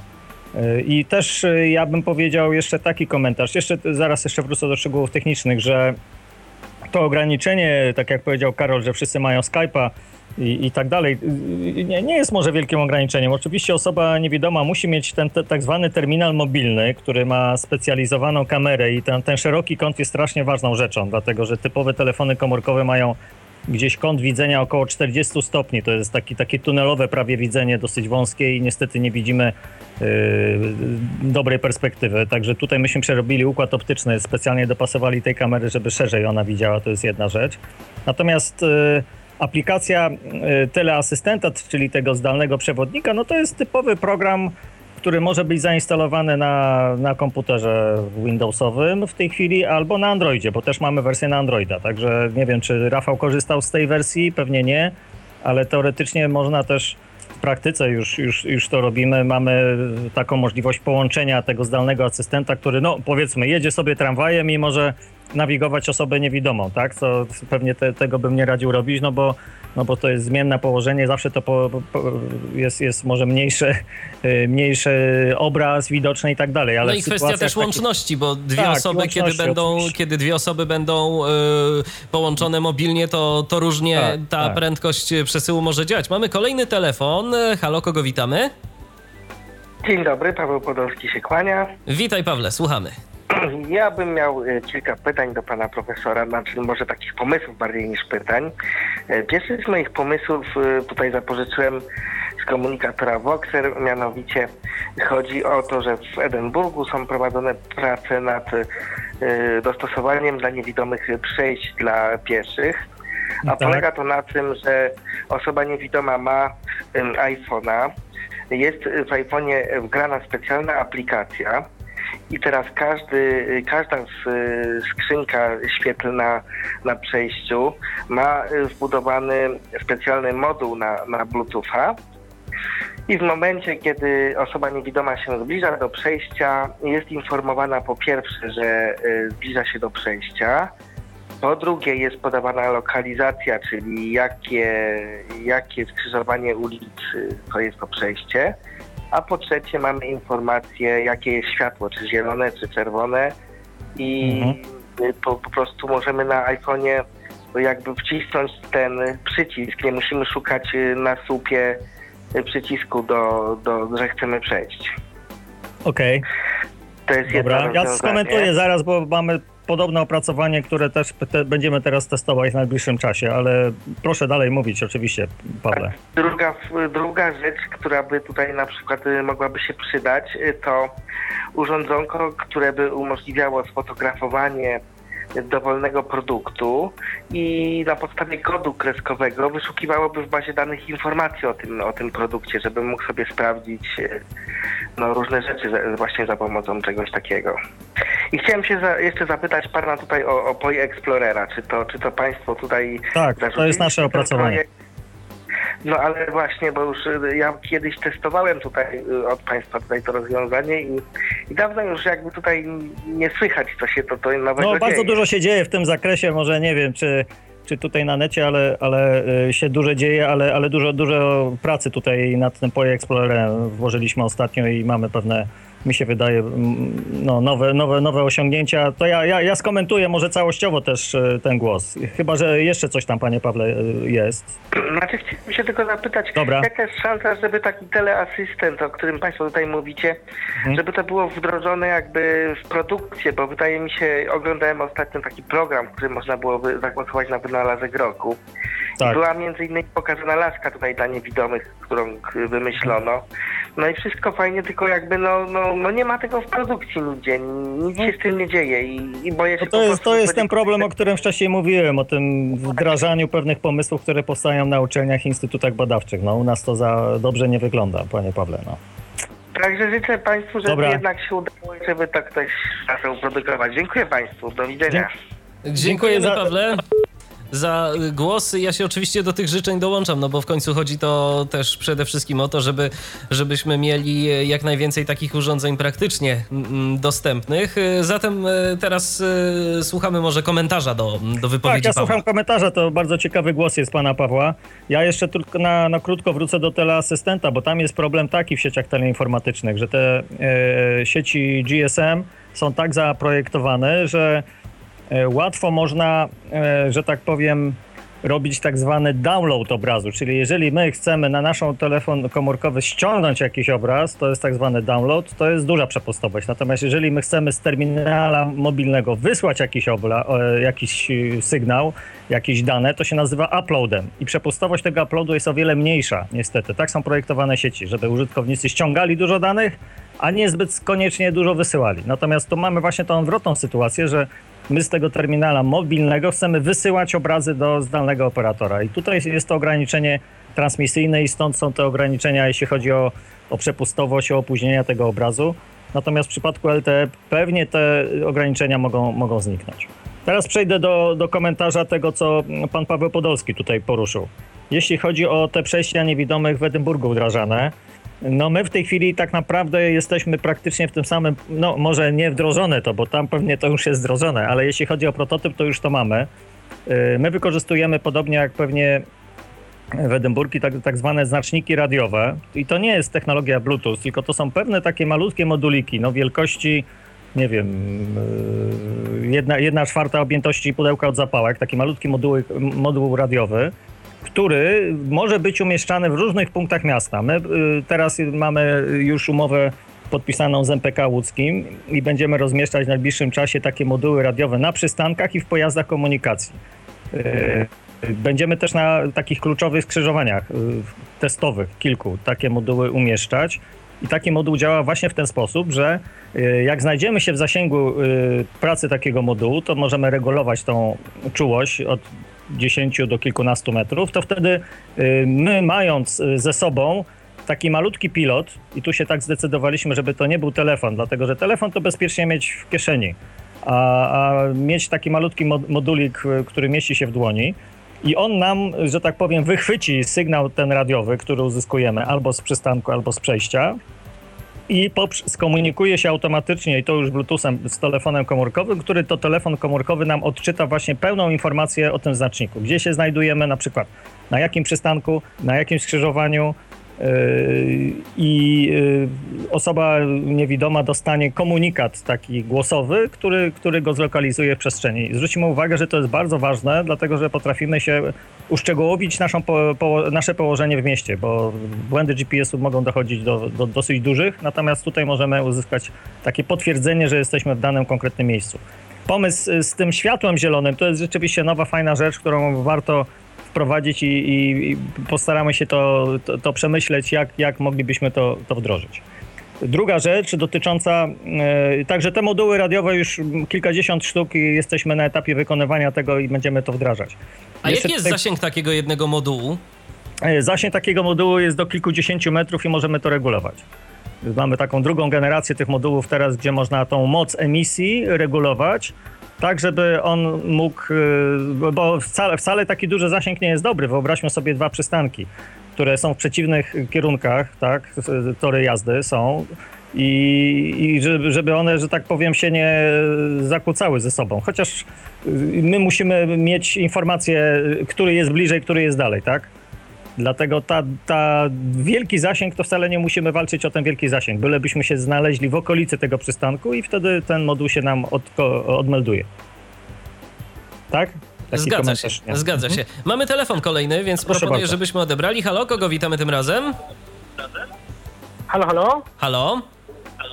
Y, dzień dobry y, Państwu, witam wszystkich bardzo serdecznie. Michał Michalak z tej strony.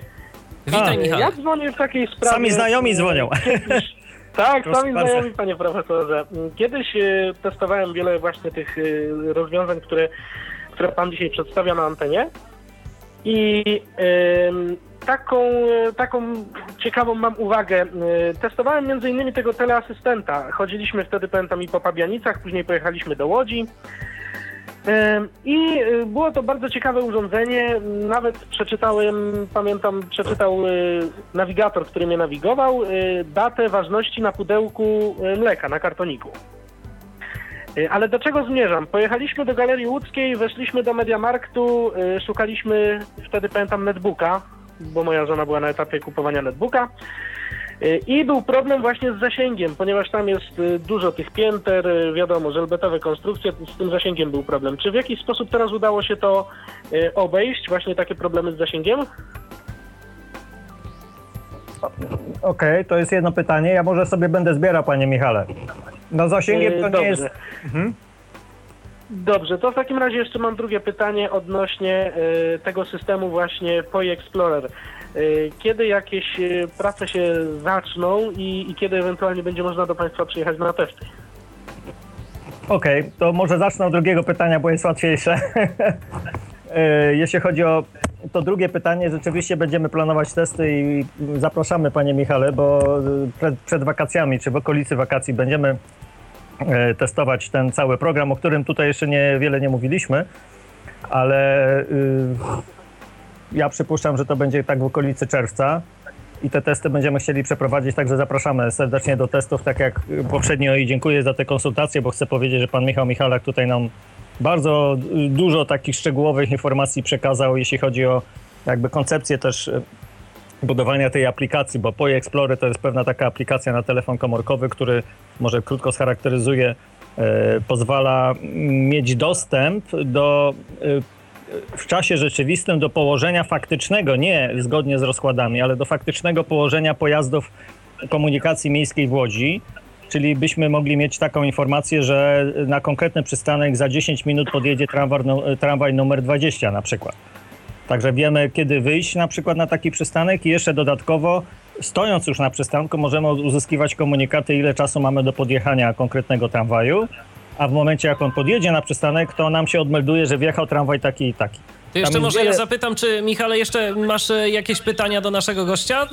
E, skoro, bo jeszcze jesteś z nami na linii, to żebyśmy je zebrali. E, tak, tak, tak. Jestem jeszcze. E, bardzo się cieszę, że, że mogłem w ubiegłym roku również pomóc właśnie, w, jeśli chodzi o tego Oje Explorera. Oczywiście jak najbardziej, jeśli tylko bym przydał się dalej, to jak najbardziej... No mamy kontakt, osobą.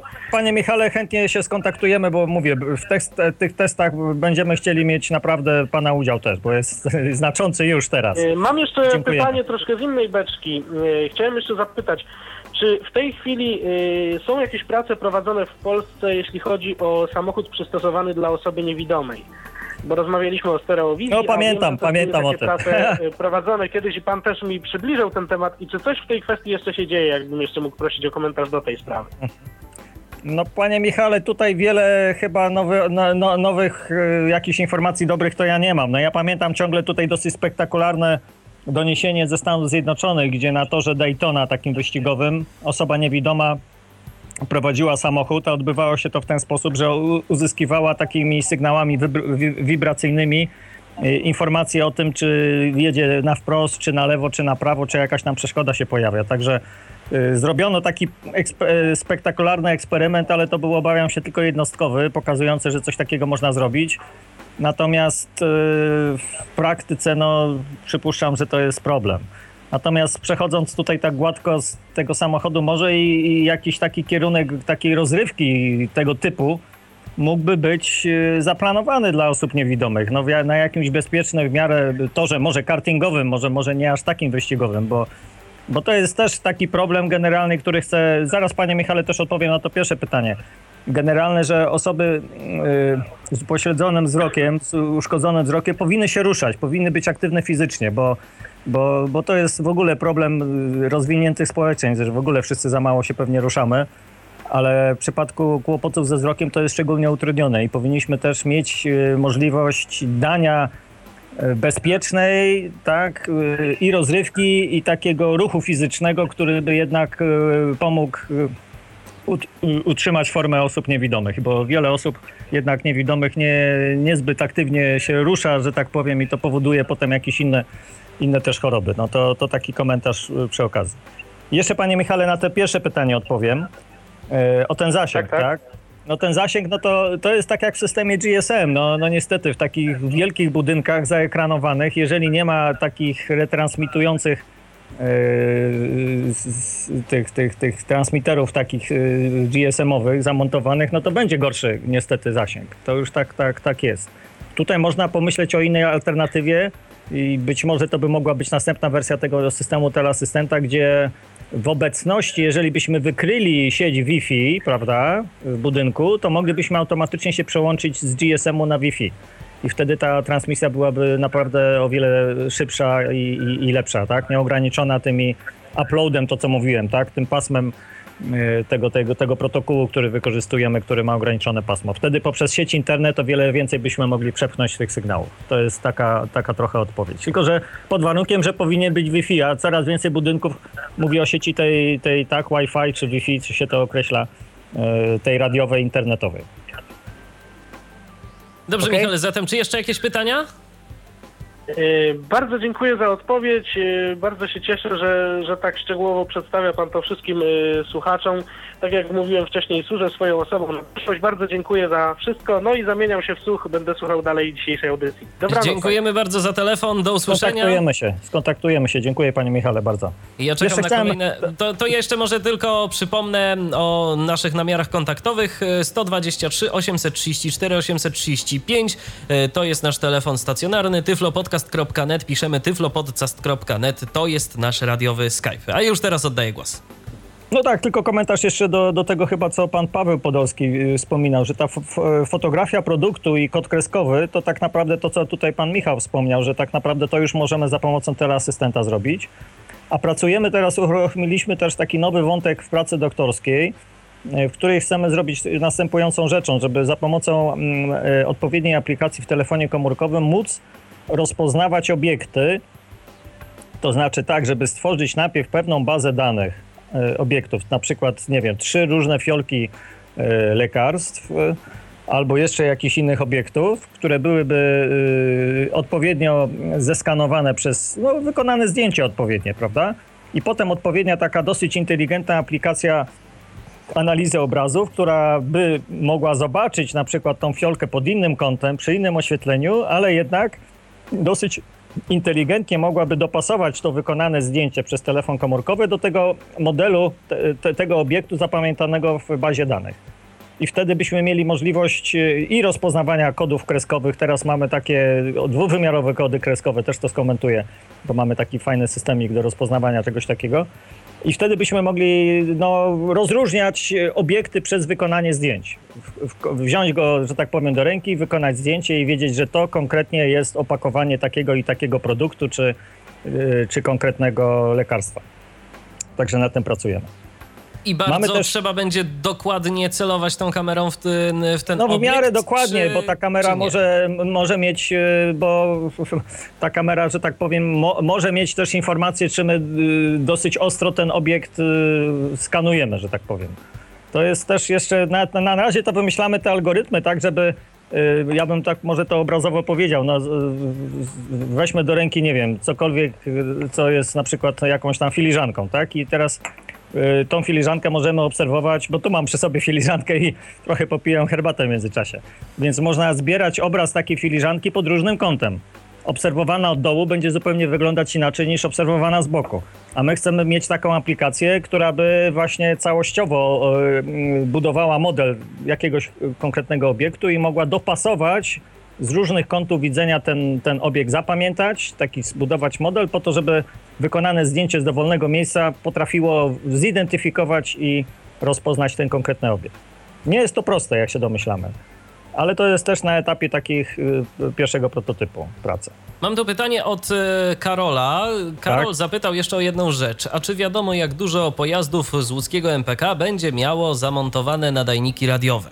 No właśnie, no to słuchajcie, ja jestem po prostu, mi, mi przy, przykro po prostu odpowiadać na takie pytania, że, że nasz, nasz, nasze prototypy, które my w, w, ramach projektu, które mamy, no po prostu na kilku, pewnie kilku tylko nam starczy tutaj finansów, żeby takie moduły radiowe zrobić i zamontować na pojazdach, bo mamy tak, chcemy zrobić to na kilkunastu przystankach, kilku pojazdach i jeszcze może właśnie takie kluczowe miejsce w miastach jak wejścia do budynków i te znaczniki radiowe będziemy mogli rozmieścić. Natomiast to, co pyta Karol, no to oczywiście taki system powinien być w skali większej w mieście wdrożony, to wtedy byśmy mówili o kilkuset pojazdach, tak? Czy dwustu pojazdach, czy kilkuset y, przystanków tramwajowych, ale wtedy... A najlepiej o całej flocie. Albo o całej flocie, tak? I, I tutaj my też mamy teraz poomawiane różne spotkania, nie chcę o szczegółach mówić, ale, ale będziemy walczyć tutaj też o, o, o jakieś środki finansowe z różnych źródeł, może europejskich, żeby coś takiego wdrożyć w skali całego miasta. Zauważmy, że to może być przydatne nie tylko dla osób yy, niewidomych, ale dla, dla e, osób ze zdrowym wzrokiem, które też by chciały mieć informacje o, o, o tym, jaki jest, kiedy przyjadą konkretne pojazdy na, e, na przystanki, tak?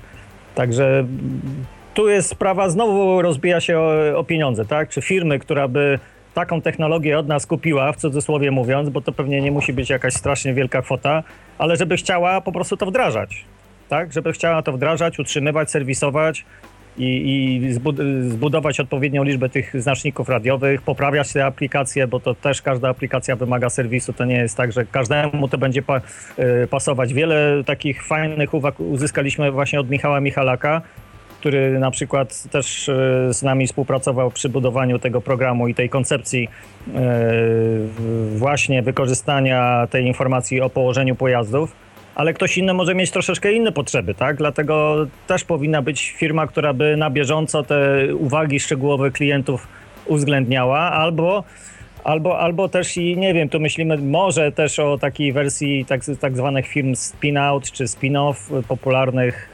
firmach na zachodzie, gdzie, e, gdzie to są firmy bardzo ściśle współpracujące z uczelniami potrafiące reagować na właśnie takie różne szybkie zapotrzebowania rynkowe. Także, także tutaj niestety, panie Pawle, no mam taką ogólną tylko odpowiedź, że my zrobimy prototypy, pokażemy, że to działa, jak to ładnie się mówi, proof of concept chcemy zrobić, pokazać, że osoba niewidoma będzie mogła wyjść z konkretnego punktu A, przejść na konkretny przystanek, skorzystać z tramwaju, który jest wyposażony w te znaczniki radiowe i dojechać do konkretnego miejsca. I to niestety będzie do, wtedy sukces dla naszego projektu, natomiast niestety mówię, nie będzie to sukces dla y, i dobra wiadomość dla, dla y, całej niemałej rzeszy osób ze słabym wzrokiem z tego względu, że, że nie powielimy tego, tak? Bo, bo już nie mamy budżetu na, na budowanie tych wszystkich rzeczy. No to taka jest prawda. I potem utrzymywanie tego. No my jako pracownicy uczelni no musimy mieć zajęcia e, ze studentami, musimy pisać artykuły, bo z tego jesteśmy rozliczani i tak dalej. Natomiast to jest, to jest e, że tak powiem, robota dla, dla firmy, która by się zainteresowała takim przedsięwzięciem. Tu jeszcze w międzyczasie padła taka nazwa POI Explorer. Może nieco tak. więcej na temat tego mm, programu, bo to jest program, tak? No tak, POI Explorer tak naprawdę to jest aplikacja na telefon komórkowy, która właśnie... A na jaki system?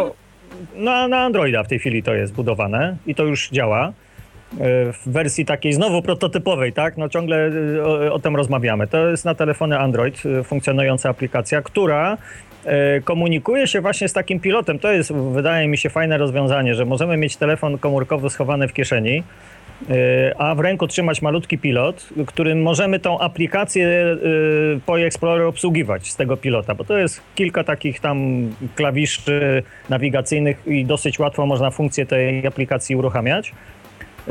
I ona służy do czego? Dwie rzeczy. Tam jest nawigacja GPS-owa wykorzystana, czyli nawigacja satelitarna, to znaczy możemy mieć komunikaty o punktach zainteresowania. Teraz mamy taką grupę dyskusyjną, gdzie osoby niewidome różne tam sobie stawiają te punkty zainteresowania, czyli mamy w tej aplikacji taką informację o najbliższych punktach zainteresowania i o kierunkach tych punktów, żeby do nich y, zmierzyć, ale jednocześnie ona jest wzbogacona, ta nawigacja, o te systemy znaczników radiowych, które właśnie są rozmieszczane w przystankach, w konkretnych punktach miasta i, i w pojazdach komunikacji. Czyli ona będzie służyć nie tylko do takiej nawigacji w naszym tradycyjnym zrozumieniu, w poruszaniu się w mieście, ale również będzie komunikowała nas y, z tym systemem, z tą bazą danych MPK o pojazdach, y, o, o czasach dojazdów na przystanki, o, o, o, potwierdzeniu, że znajdujemy się na dobrym przystanku, tak? Czyli to jest pewna tutaj nowość tego rozwiązania, że to jest nie tylko nawigacja, ale jednocześnie mamy dostęp do tych znaczników radiowych i dostęp do systemu MPK.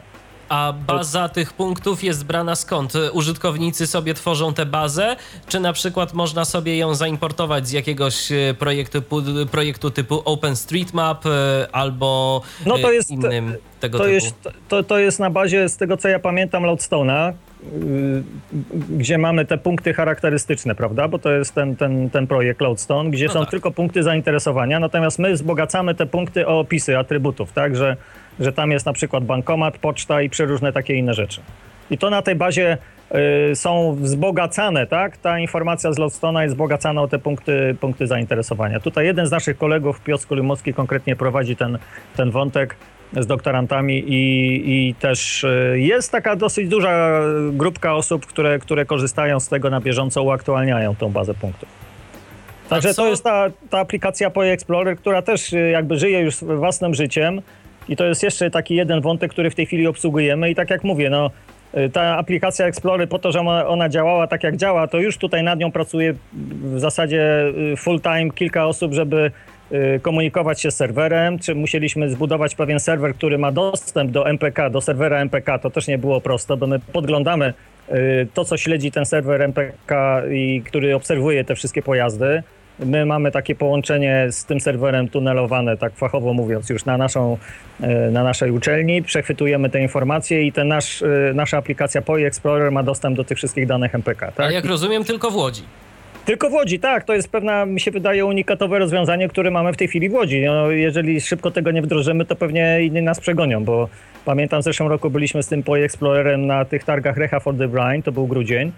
No już tam się Wrocław dopytywał o coś takiego. No także, także tutaj musimy chyba na ambicji naszych władz miasta zagrać, żeby, żeby byli tym bardziej zainteresowani, bo, bo już mamy technologię, praktycznie mamy w ręku, tylko to jest sprawa przeniesienia skali. No to akurat dobrze by było, żeby wszystkie miasta chciały ze sobą współpracować i żeby no, dało się zrobić taką wielką rzecz. bazę. To jest następna rzecz, tak. No sprawa skali to też pewnie może być wcale niełatwy problem, to się tak łatwo mówi, no ale mówię, w tej wersji prototypowej mamy już wstępne testy tych znaczników, które już, że tak powiem, gadają z tym naszym pilotem i, i z telefonem komórkowym, także ten, ten projekt mamy zamknięty i teraz ten, e, tak jak Michałowi mówiłem, ten okres testów się zbliża, pewnie czerwiec to będzie, czy koniec czerwca, żeby, że tak powiem, testy terenowe przeprowadzić z, z tymi znacznikami, z, tym, z tą aplikacją POI Explorer. A co w ogóle ta aplikacja umożliwia, oprócz wyświetlania punktów, e, takich najbliższych punktów zainteresowania? Można sobie na przykład stworzyć jakąś trasę, tak jak w Loadstone?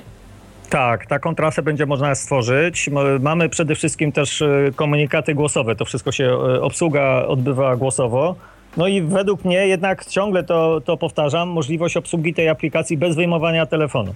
No tutaj pewnie znacie tego Przemka Rogalskiego, większość z was, to pamiętam, widziałem go ostatnio, byliśmy w, tak, w tym ośrodku dla dzieci nadziewannych w Łodzi dla dzieci słabowidzących i niewidomych, no to on fantastycznie obsługuje swój telefon komórkowy, ale musi go przytykać jakby do, do, do ucha i, i dotykowo obsługiwać. No jest świetny w tym Przemek, ale jednak to jest kłopot, tak? Bo musimy yy, no, wykonywać to w takiej nienaturalnej pozycji i, i przyłożyć ten telefon do ucha jednak. Natomiast jakbyśmy mieli ten pilot, który komunikuje się radiowo z aplikacją, to jest jednak dużo wygodniejsze. To jest też taka pewna cecha yy, tego Poje Explorera.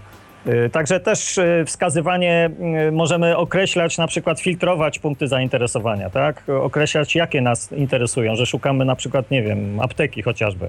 I wtedy on nam tylko te apteki będzie komunikował. Mówi i tak naprawdę może nas coś w rodzaju takiego kompasu mówić, w jakim kierunku mniej więcej się ten obiekt, punkt zainteresowania znajduje. Oczywiście powinniśmy się chodnikami w mieście poruszać, ale, ale takie, taką orientację przestrzenną też, też on tutaj może nam pomóc, w jakim kierunku generalnie powinniśmy się przemieszczać. Także, także wiele wątków tutaj jest rozwijanych, no i, i, mi się wydaje, że ta główna oryginalność i siła to jest w tym, że mamy możliwość łączenia tej naszej aplikacji z, z tym systemem znaczników radiowych raz i systemy informacji pasażerskiej z Miejskiego Przedsiębiorstwa Komunikacji w Łodzi. Mamy tu jeszcze ciekawy głos e, w wiadomości tekstowej od jednego z naszych słuchaczy, od Stanisława, który napisał coś takiego.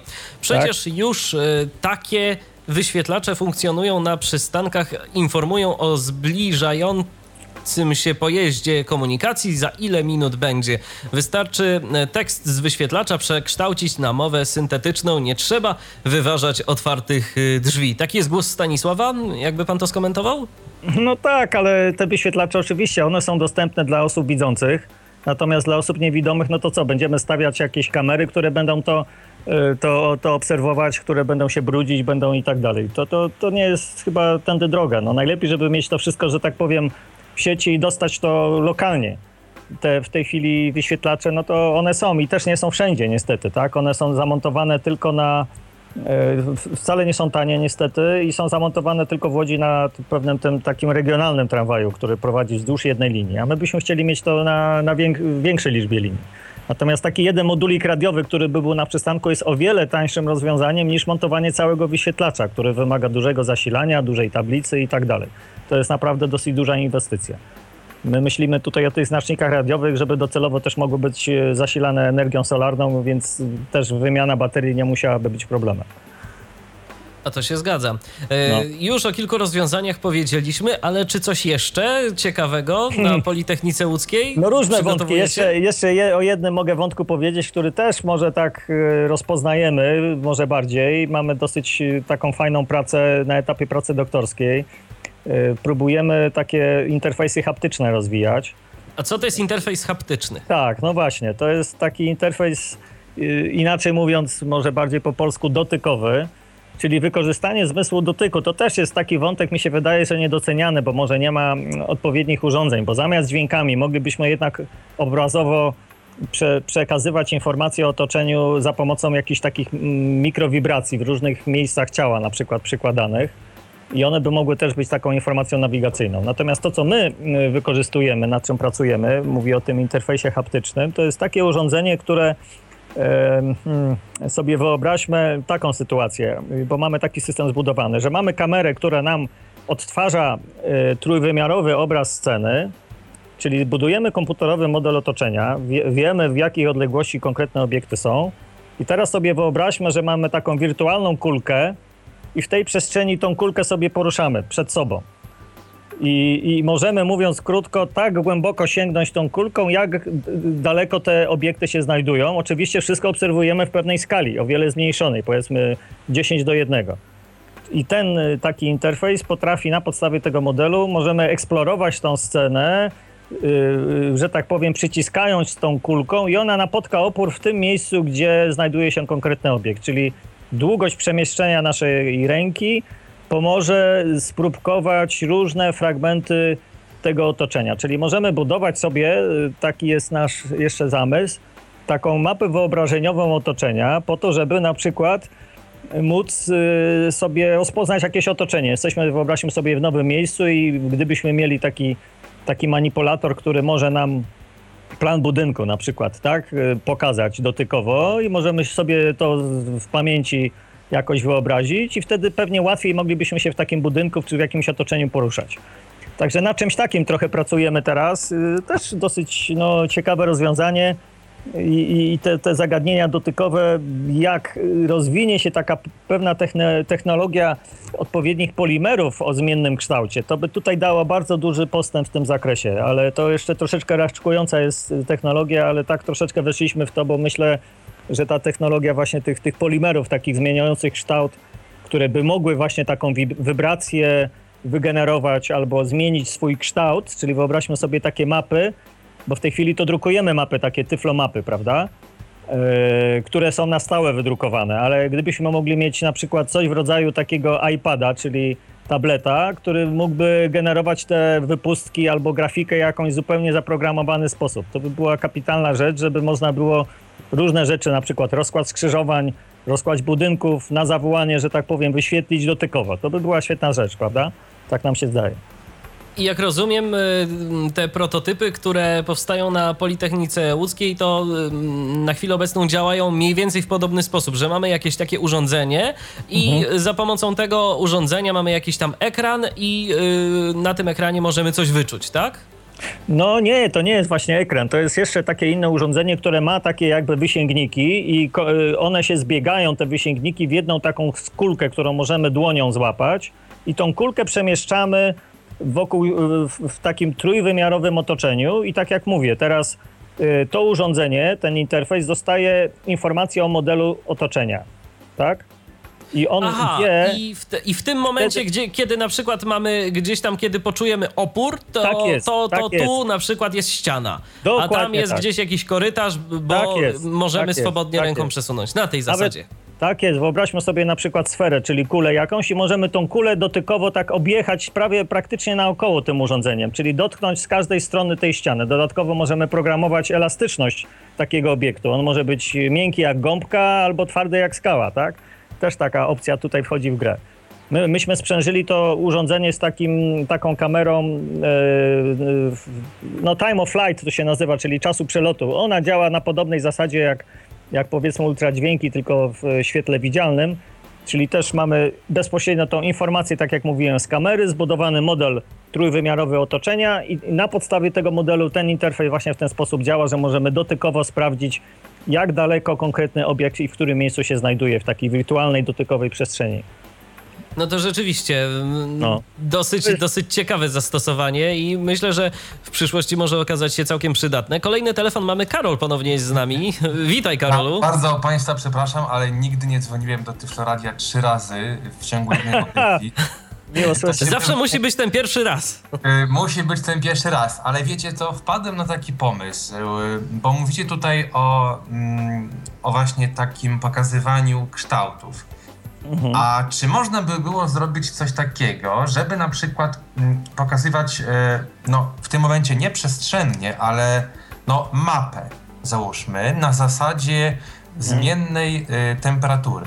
Czyli mamy jakąś tam płaszczyznę i e, załóżmy oglądamy figury geometryczne, gdzie e, jak gdyby, no nie mamy na, na, na, narysowane kółko i to kółko jest ciepłe. I to teraz wpadłem na taki pomysł, ponieważ jestem posiadaczem lodówki turystycznej, a lodówka turystyczna, jak wiadomo, działa nie na, zasad, na zasadzie e, sprężarki, tylko na zasadzie ogniw Peltiera, które są tam zastosowane. Mhm. A ogniwa Peltiera, jak wiadomo, e, mogą się nagrzewać lub mogą się schładzać. Tak. Co, co pan myśli o tym? Mhm. No, y, percepcja temperatury to też jest taka dosyć subiektywna rzecz. Tak się zastanawiam, jakby to by trzeba pewnie jakieś takie testy wykonać, jak my odbieramy zmienność temperatury, prawda? Jak szybko możemy tak, taką zmianę wychwycić. Mamy też taką grupę, która zajmuje się termografią u nas w zakładzie. Ja mogę z nimi trochę porozmawiać, natomiast y, obawiam się, że y, gdybyśmy byli, nie wiem, w zmiennych warunkach klimatycznych, jakieś spocone dłonie, to zupełnie też inaczej czy palce, prawda? Inna jest przewodność e, spoconej ręki. E, będziemy inaczej tą temperaturę subiektywnie być może odbierać, także... Ale no, gdybyśmy na przykład mieli... E, no, tak głośno myślę właśnie. To ja, jeszcze się, to ja jeszcze się włączę do tej rozmowy, bo coś mi świta, że kiedyś na jednej z krakowskich uczelni coś takiego opracowali. Teraz nie pamiętam, czy to była Akademia Górniczo-Hutnicza, czy to była Politechnika Krakowska, chyba AGH, ale wiem, że właśnie były przeprowadzane takie prace i taki prototyp powstał, takiej makiety termicznej. To się zdaje się w ten sposób nazywało i rzeczywiście coś takiego, coś takiego zostało opracowane. Natomiast no niestety nie wiem, e, jakie są tego losy dalsze. E, podejrzewam, że na etapie prototypu to się zatrzymało. Bo zobaczcie, gdyby na przykład e, zrobić sobie takie doświadczenie, kładziemy rękę na biurku i przesuwamy tą ręką i w pewnym momencie mamy płaszczyznę, która jest o zaledwie 2-3 stopnie zimniejsza. To już naprawdę jest wyczuwalne. Kwestia właśnie tylko odbioru tego, czy, czy, czy te kształty przez wszystkich byłyby mm, No, no nie wiem, jak te receptory te termiczne tutaj by działały pewnie. Ja nie wiem, czy y, koncepcja taka, tutaj nasi koledzy też kiedyś w takim projekcie uczestniczyli, gdzie też była wykorzystana e, efekt temperatury, ale po, polegający na tym, że jak lokalnie byśmy podgrzali jakiś e, fragment, załóżmy takiego, takiej warstwy specjalnej, to ona po podgrzaniu by zmieniła swoją objętność i taka e, wypustka, że tak powiem, by, taki bąbelek by, by, by wypączkował w tym miejscu. Czyli nie wiem, czy to by miało rozdzielczość czegoś takiego jak pismo Braille'a, bo jeszcze pewnie takiego czegoś nie uzyskano, ale, ale to by było też fajną rzeczą, żeby właśnie taką mapę temperatury generować i, i, i wtedy by były generowane właśnie takie mapy, na przykład tyflo, e, tyflograficzne, które by reagowały na terma, temperaturę. I wtedy pewnie mimo wszystko dotykowo łatwiej to wychwycić niż, e, niż te termiczne e, sygnały, których rozdzielczość prawdopodobnie będzie o wiele gorsza niż rozdzielczość palca, bo opuszki palców mają gdzieś tak około 2 mm rozdzielczość, prawda? To jest naprawdę całkiem nieźle, a ta termika może być gorsza. No tak, tak dyskutuję z tym głośno, ale się zastanawiam jeszcze, no. No- jest jakiś pomysł, no warto, warto przemyśleć, bo czasami z takich pomysłów ciekawe rzeczy mogą wyniknąć. Dobrze, to ja dziękuję, obiecuję, że... Dziękuję za ten głos. Dobrze, Karol. Dziękujemy Ci bardzo za telefon i do usłyszenia. Karol się już z nami rozłączył. Yy, Zbliżamy się też do końca naszego dzisiejszego spotkania na antenie Tyflo Radia. Ja mam jeszcze takie pytanie. Opowiedzieliśmy tu o kilku rozwiązaniach, które są projektowane na Politechnice Łódzkiej. Staracie się, działacie, tworzycie yy, prototypowe rozwiązania. Co z tego, o czym dziś powiedzieliśmy, najprawdopodobniej nasi słuchacze będą mieli okazję wykorzystać e, w najbliższym czasie. Które z tych urządzeń e, jest e, najprostsze do implementacji, do wdrożenia? Z czym możemy się jak najszybciej zetknąć? No mi się wydaje, że ten Po- Poje Explorer już jest praktycznie gotowy, tylko to jest sprawa powielenia tych znaczników radiowych, to jest sprawa znalezienia firmy. Może trochę bardziej zaawansowane i pokomplikowane jest zagadnienie teleasystenta, bo tu technologia bardzo szybko się zmienia.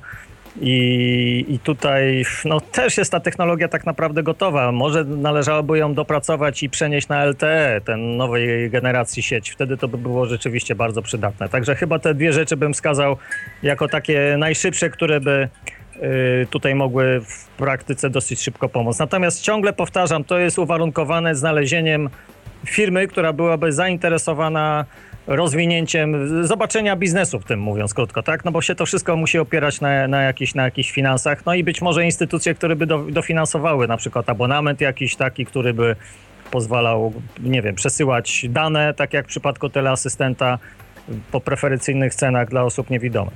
Także te dwie rzeczy bym tutaj chyba wskazał jako takie najszybsze, także tutaj biorąc y, japońskie tempo, no to to jest, y, nie wiem, może rok czasu, tak? A biorąc polskie tempo, no to będzie pewnie trochę dłużej.